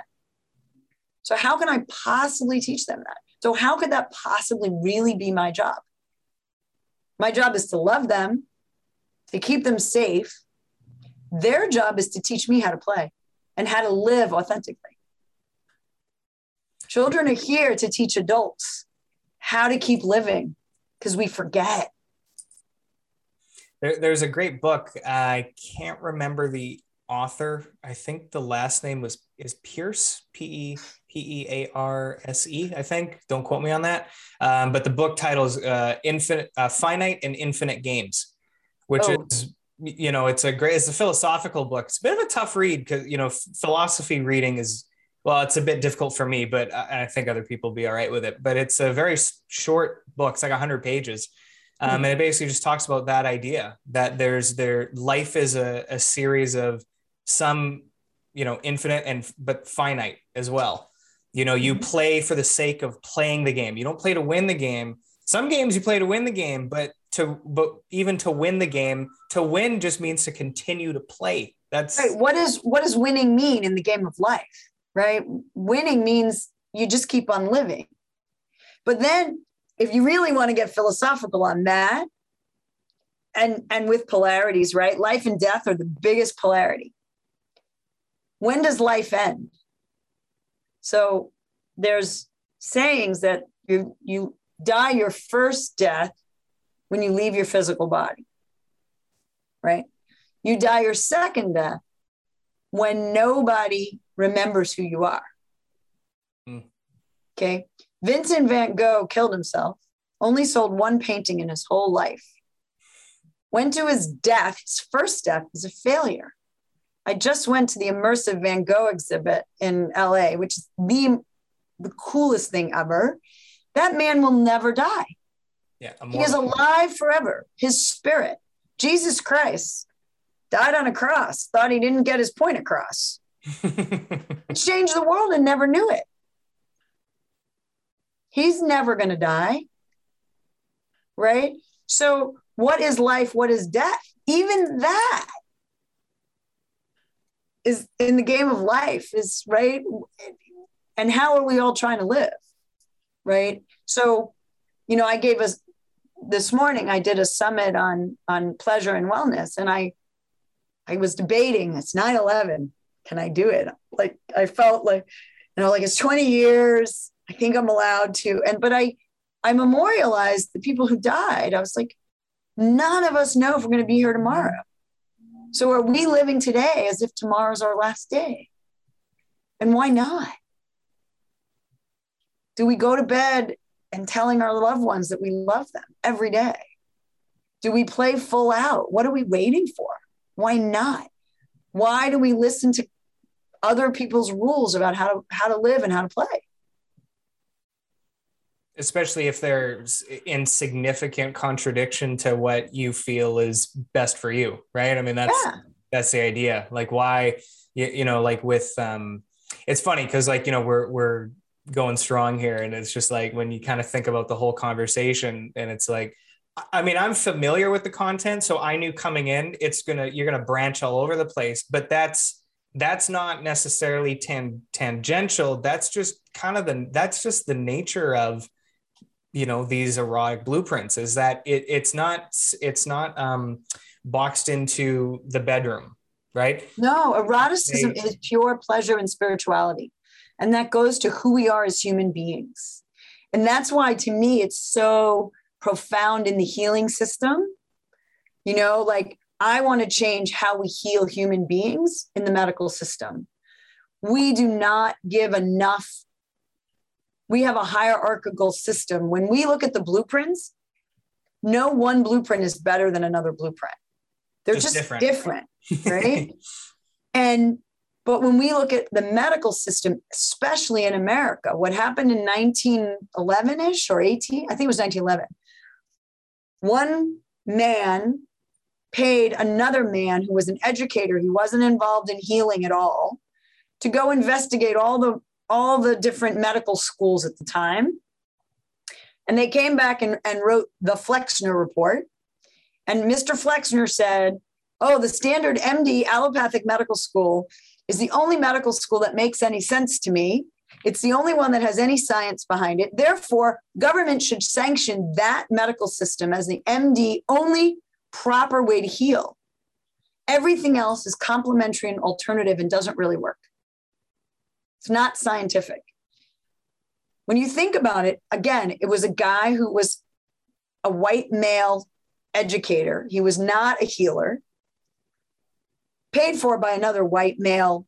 Uh, it was either Rockefeller or Carnegie. They, so if you look through the lens of 2020 and systemic racism and stuff, all the acupuncturists were eliminated. They were foreign. All the herbalists, which were mostly women, no longer allowed to practice herbalism. Midwifery was snagged into the into you know medical school and delivering babies became all medicalized. Um, there was homeopathy, naturopathy. Naturopathy was big on herbs and food. They got rid of nutrition. It wasn't even in medical school, it's still not in medical school. Um, and black medical schools, they closed almost all the black medical schools. And only they had a quota, only 6% of women were allowed in MD schools. I'm surprised it's that high, or it was that high. yeah, I think it was 6%. It was limited. And it was only till Title 10 in 1970s that the quota on how many women could be in the medical school was removed. Title 9, Title 10, Title 9, the one that made athletics more equal in 1973. So again, I don't think they came about it. I'm not convinced they came about it thinking that they were doing anything bad. Like, I don't think they came about it and said, oh, this is bad. You know, we're going to try and shut these people down. I literally think they were living in their sexual blueprint. They were trained by anatomists. They said the body is a bunch of organs. Let's study the body, study the organs. Energy, acupuncture, they don't even have any studies. It's been around for 3,000 years, 5,000 years maybe the studies were done 5,000 years ago. Since then, we've done studies scientifically and it seems to work. Meditation was thrown out, right? We've known for years that religious people, if you have a social community and you pray and all this, you actually have better healing outcomes. We now have science to prove that.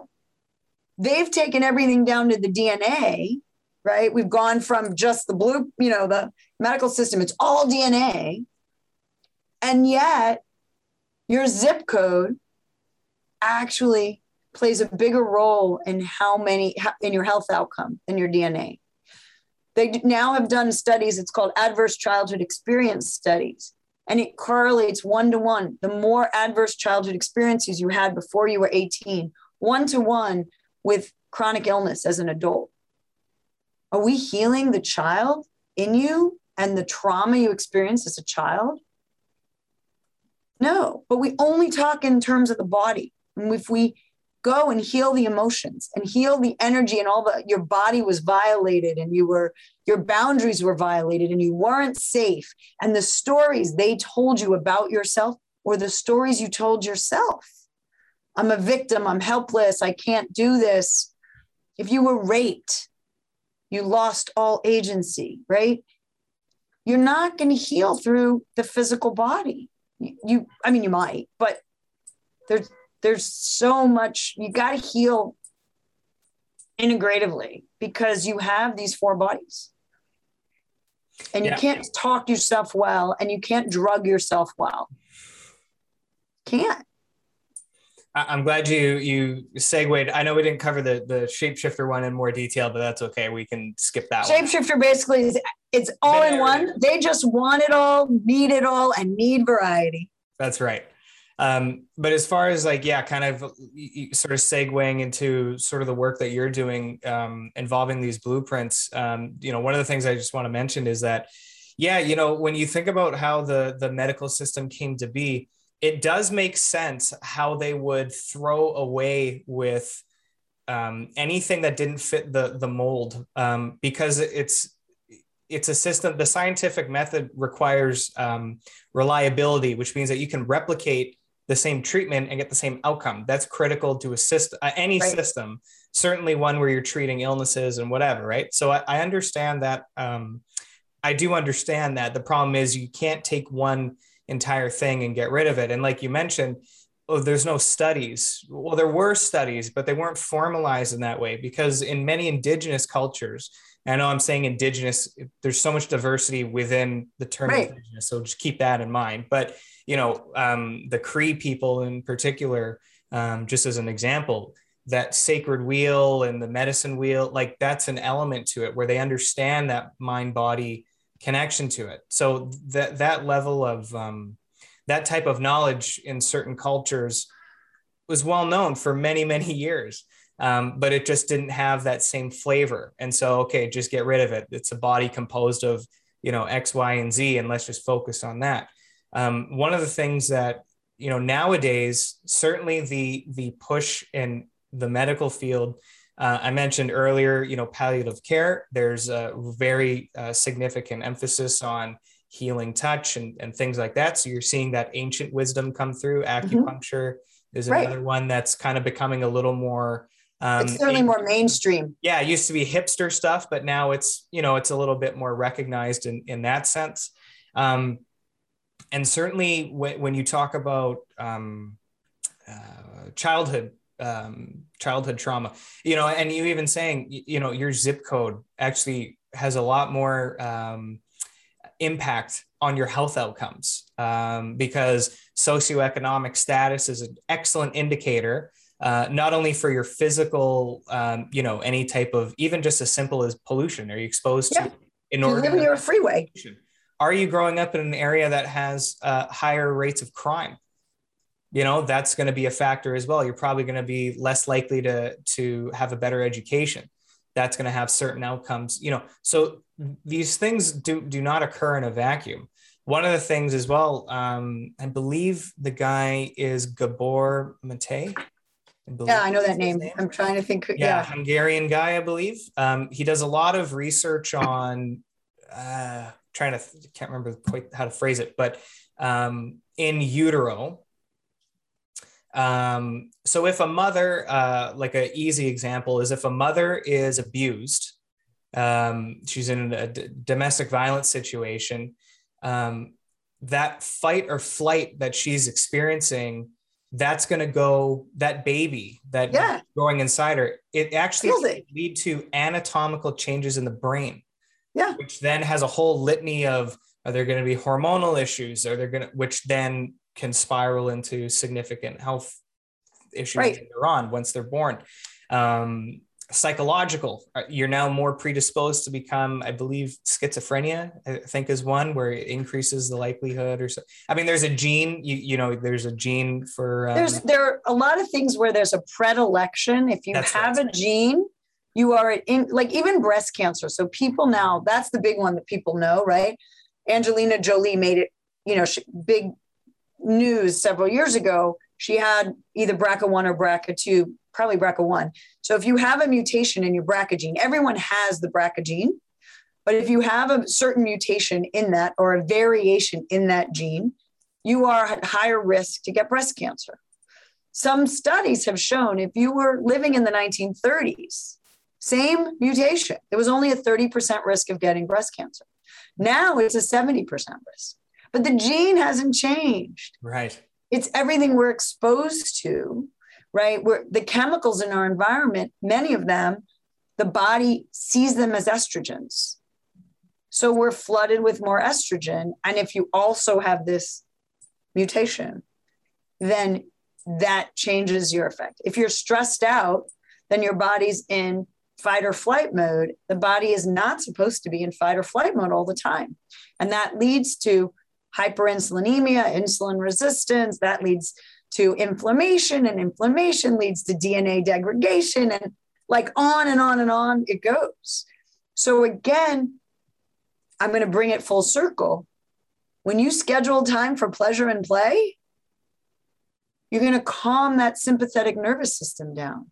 You're going to tell your body it's safe to live in your body. Most of us in this, there's definitely a subset, zip code wise, are, you know, they're living in fight or flight because their gun's going off.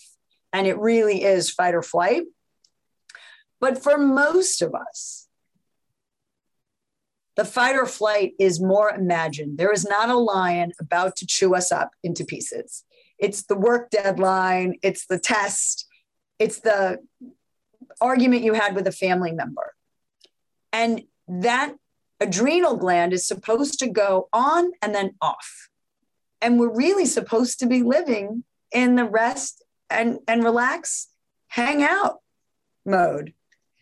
Civilization has changed. And when you think about just if we rock the boat just a little bit towards more pleasure and stop scheduling ourselves to the minute and the T, our bodies will start to relax.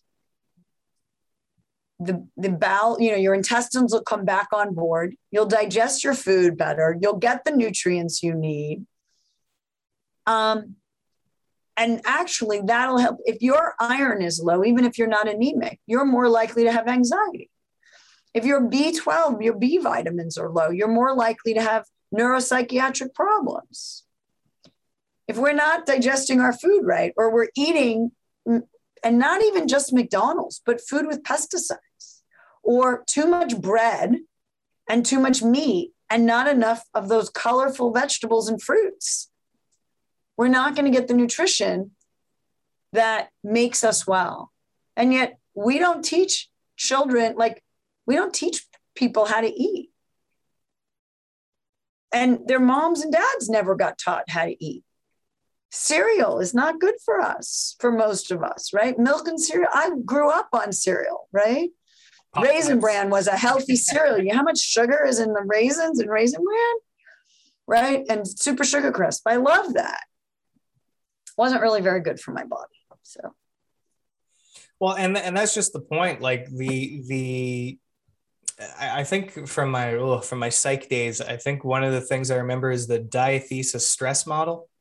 I think that's the one, which is basically if you have a genetic predisposition to some type of psychological um, uh, illness, a stressor in your environment can trigger or activate that gene. And next thing you know, you know, you have some type of illness on your hands. Yeah. Functional medicine teaches us just this. So, functional medicine is a group of Western MD docs basically got together and said, you know, this name it and blame it and give a pill for every ill version of um, of medicine is we're not going deep enough. We're not going to the underlying causes of medicine of, of what caused the disease.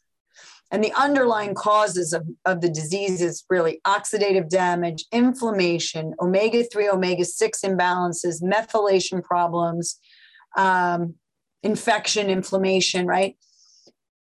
So, and so many dis- diseases actually have at their at their core the same problem of oxidation, inflammation, mitochondria. And just, oh, when you have an inflamed bone, you get osteoporosis. When you have an inflamed joint, you get arthritis. You know, if you have an inflamed esophagus, you get reflux and heartburn. But it's all inflammation, right? So they want to put a systems approach to diseases and have us go deeper from the diagnosis. And one of the way what I was taught was also not just asking the ACEs questionnaire, which I have been doing for many years now, but I actually timeline people's lives What was going on when your mom was pregnant with you? How were you born? Were you born by C section or vaginal? If you were born by C section, you already got a deficit because you didn't get the microbiome from mom's vagina. Did she breastfeed? Oh, she didn't breastfeed. You didn't get the immune globulins from the milk and you didn't get the bacteria from the skin. Oh, you were two when your sibling was born. You were the king of the house until you got knocked off your pedestal and you had to share everything. How did that affect you emotionally? Oh, then you went to school and you moved and you had to make new friends. How did that affect you emotionally? Right. And you start doing this every single time before a serious illness, about six months to a year before, there was a social event that happened. And the we have learned in our society, we don't have the language to say, I mean, we have it a little bit, but not enough to say my boundaries were crossed or my emotions are hurting. That's hysterical, right? So we have to somaticize everything and it has to show up in our physical body. So if we addressed, I had one woman, she was in her 20s. So, and she had a pretty sig- serious illness. And I'm like waiting for the timeline, to, like, all right, what happened to you before this illness? And like there was nothing. And I'm like, oh, I guess I'm wrong. You know, there's always an exception to every rule. And then we're walking to the room to get her exam after I took her history. And she said, Oh, I left something out of my history. Like, oh, really? What? Oh, probably doesn't matter. But there was this huge family rupture about a year ago or two years. And it was like, oh, yeah, like total, total family rupture. And it showed up in her body because nobody went to go, oh my God, I can't even believe what just happened in my family. My life is now upside down, backwards, inside out. I don't know what to make of life anymore, which is what we should do when social upheaval happens. But we don't often go, like my kid once said, why do you go to the why do we go to the pediatrician every year? Our bodies, for most children, grow normally. Why don't we go to the psychologist every year? Because negotiating our life like the teen years, high school, that's hard. Right? Disastrous, really. Hello. and then we're traumatized. And then we're walking around as trauma, tra- trauma. Tra- we're individuals who have been traumatized, interacting with other people who have been traumatized, and nobody knows how to communicate it out. So we working with adjunctive healers in the medical model allows for true healing to take place.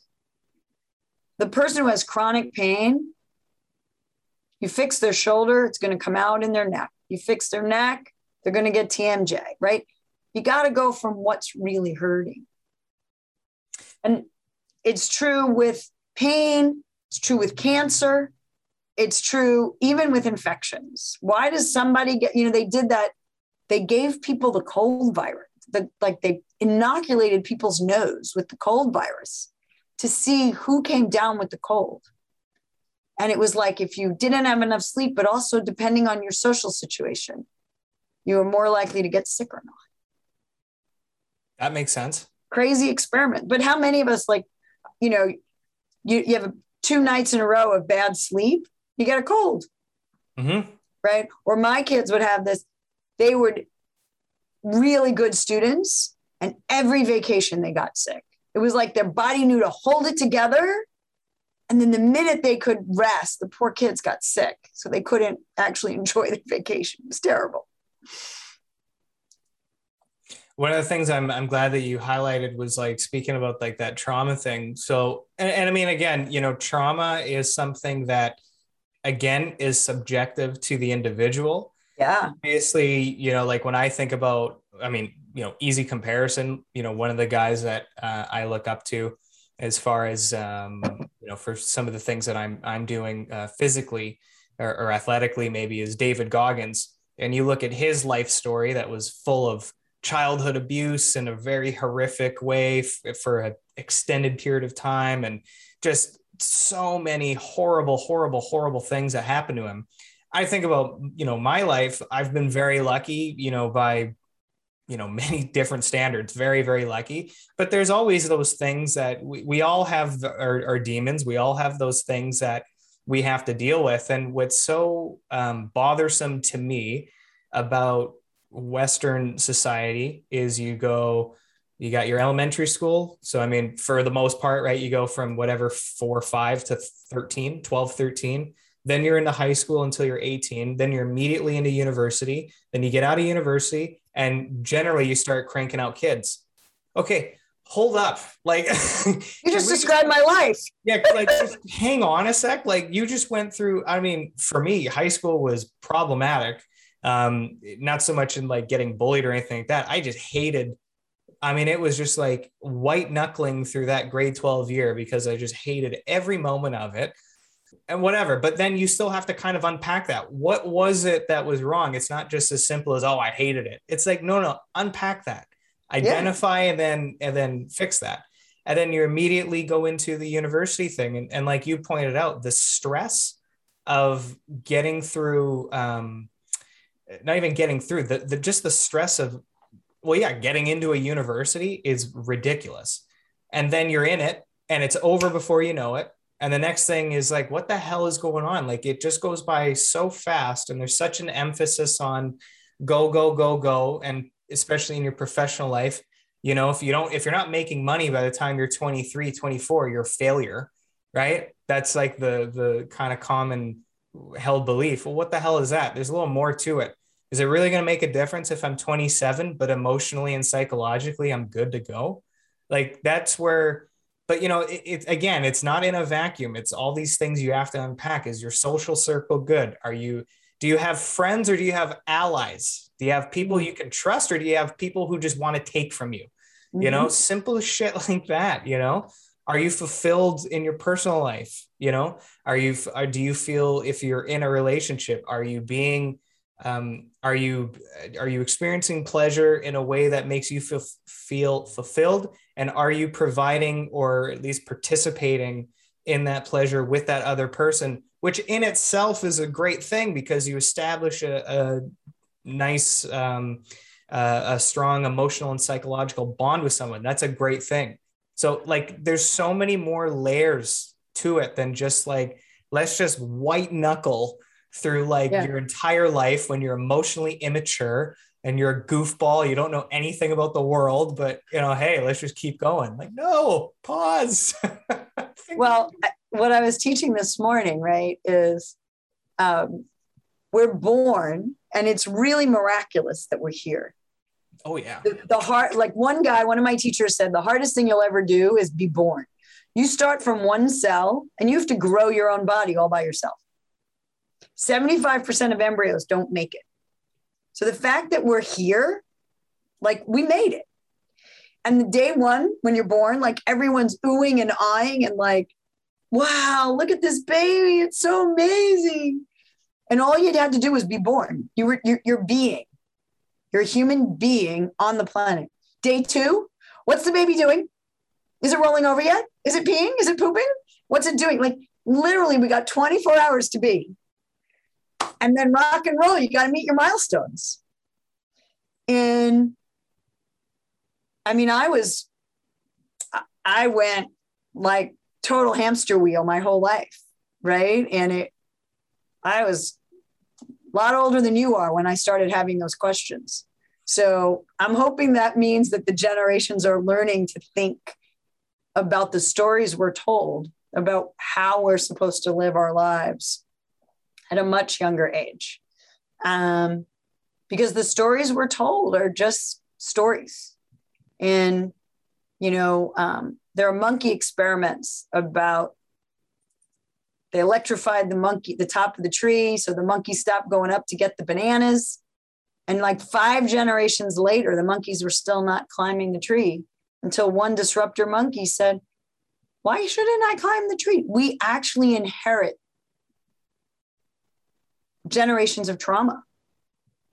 And even, I mean, I giggle, but like when we talk about the the white male in America and Europe that was the sexual blueprint and designed the medical system, in certain ways, in, and Resmaa in his book, My Grandmother's Hands, talks about this. Their trauma was that they had to dissociate from their heart body and their energetic body and their intuition and all of that to survive. Because of, I mean, I always think Game of Thrones and the violence, you know, that they were subjected to. It was survival. And they had to be in their body to survive. Intuition, like, what's this intuition stuff? Like, that wasn't part of the culture and they were taught to dissociate from their heart body.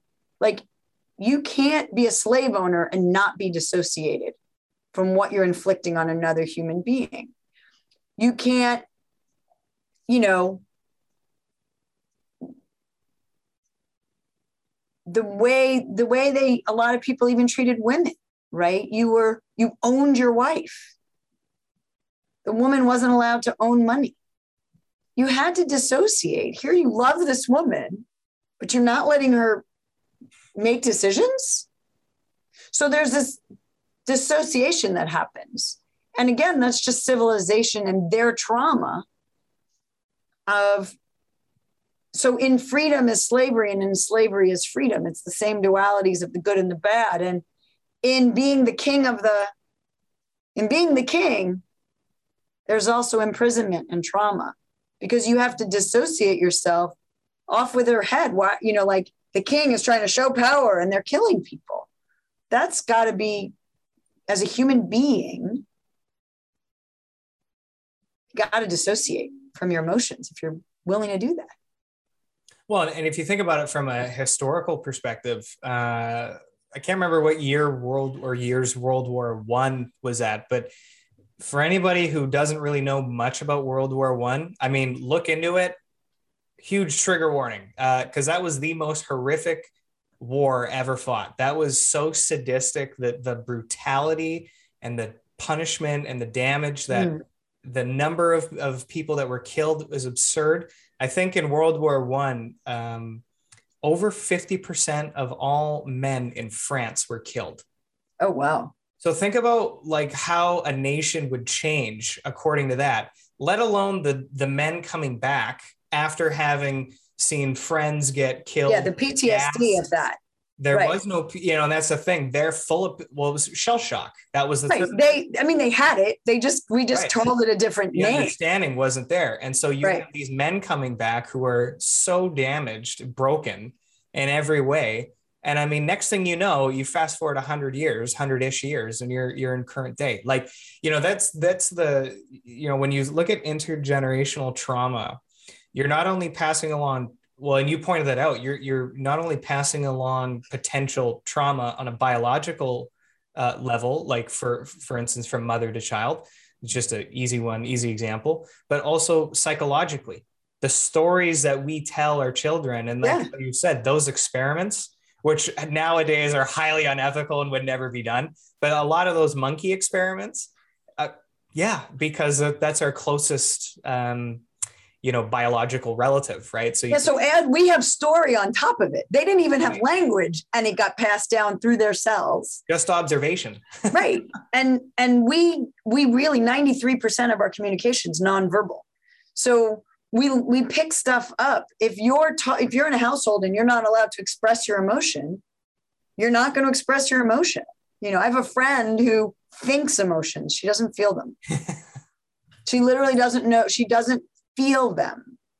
She's like that i'm like that's a word. That's not like it was really interesting. But um yeah and we go back biologically three generations. So not only are we, so all of us lived in our mom, right? So we get that whatever mom was going through, we physically felt, right?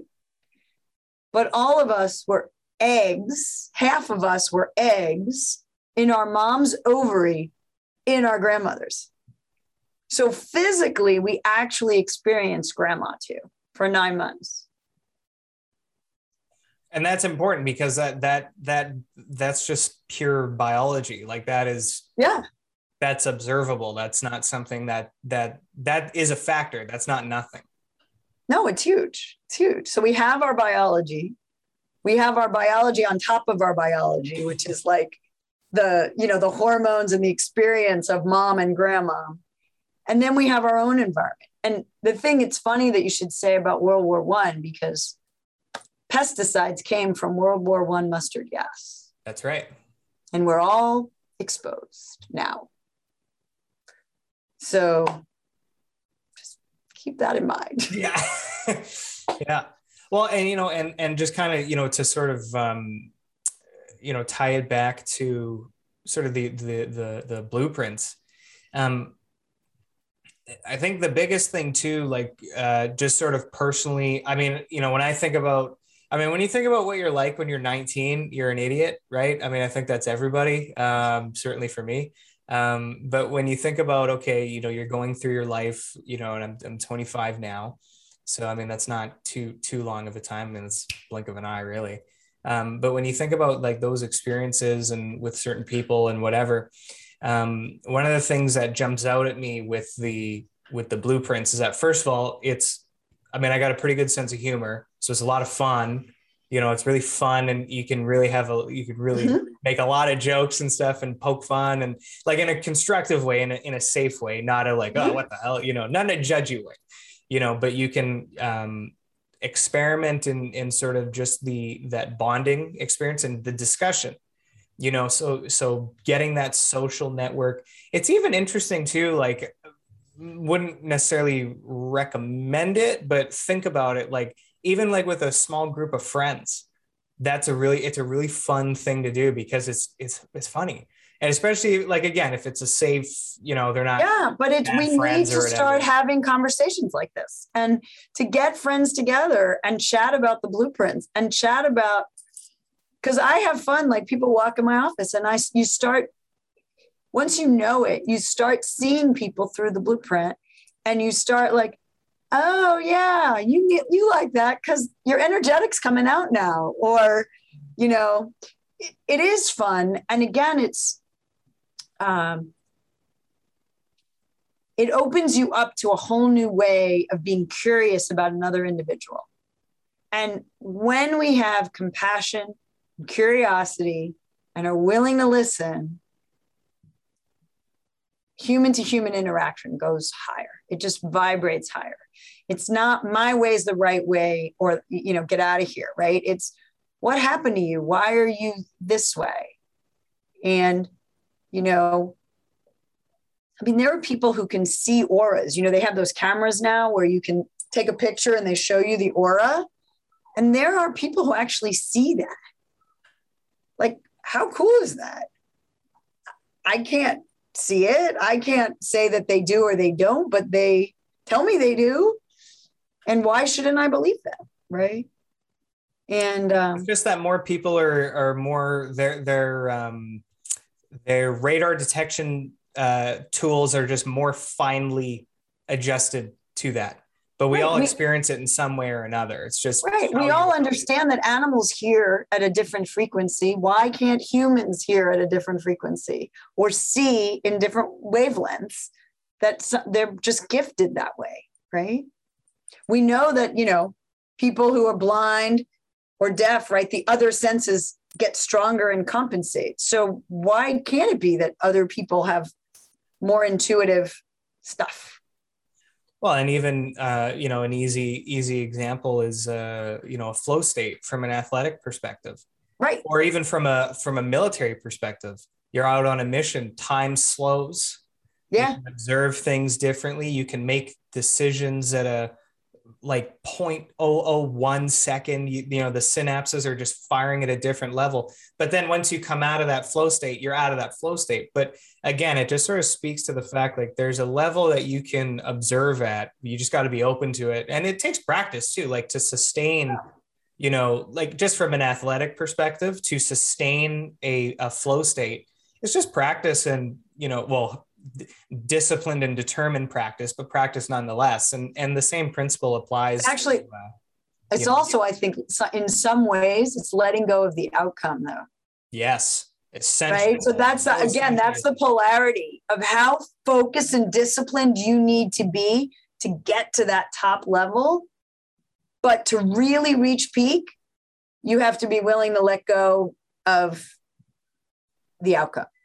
Right. Like you watch the guys who climbed, you know, um, what was that movie where they climbed El Capitan with no so Oh. the free solo? great one. The Right? uh, the Dawn Wall, so good.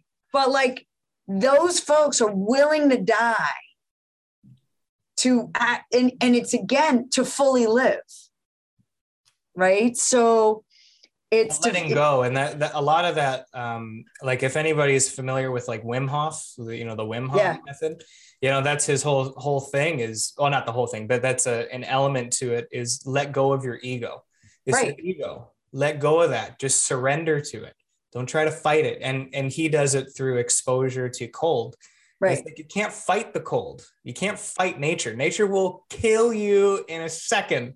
It's always looking to kill you, and, and it will. It's too powerful.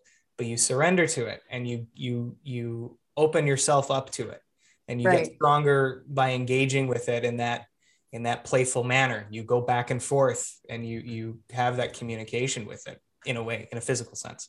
yeah no it's all the same it's Mhm. just different bodies so cool and uh, we're kind of coming to the end Yeah. here. I mean, we've been fun. I love, oh God, I was so happy to. As soon as we had this one booked, I was just like, yes, I was so excited because, yeah, like I said, I mean, when I first started the podcast, this was like the first one of the first things that I wanted to to talk about because it's not something that. Um, uh, you know, like from my background being in law, it's a relatively conservative group of individuals. Um, so this type of conversation is not one that you would well okay you're not going to hear about in a law class obviously but the types of people that you're around generally are not even really open to this kind of thing. Hmm. and and even if they are open to it there's so many it's it's just not a thing. It's just not a thing. they're guaranteed they're all repressed sexual blueprints. They're hiding their other blueprints. And they're, also hiding it. So there you go. Yep.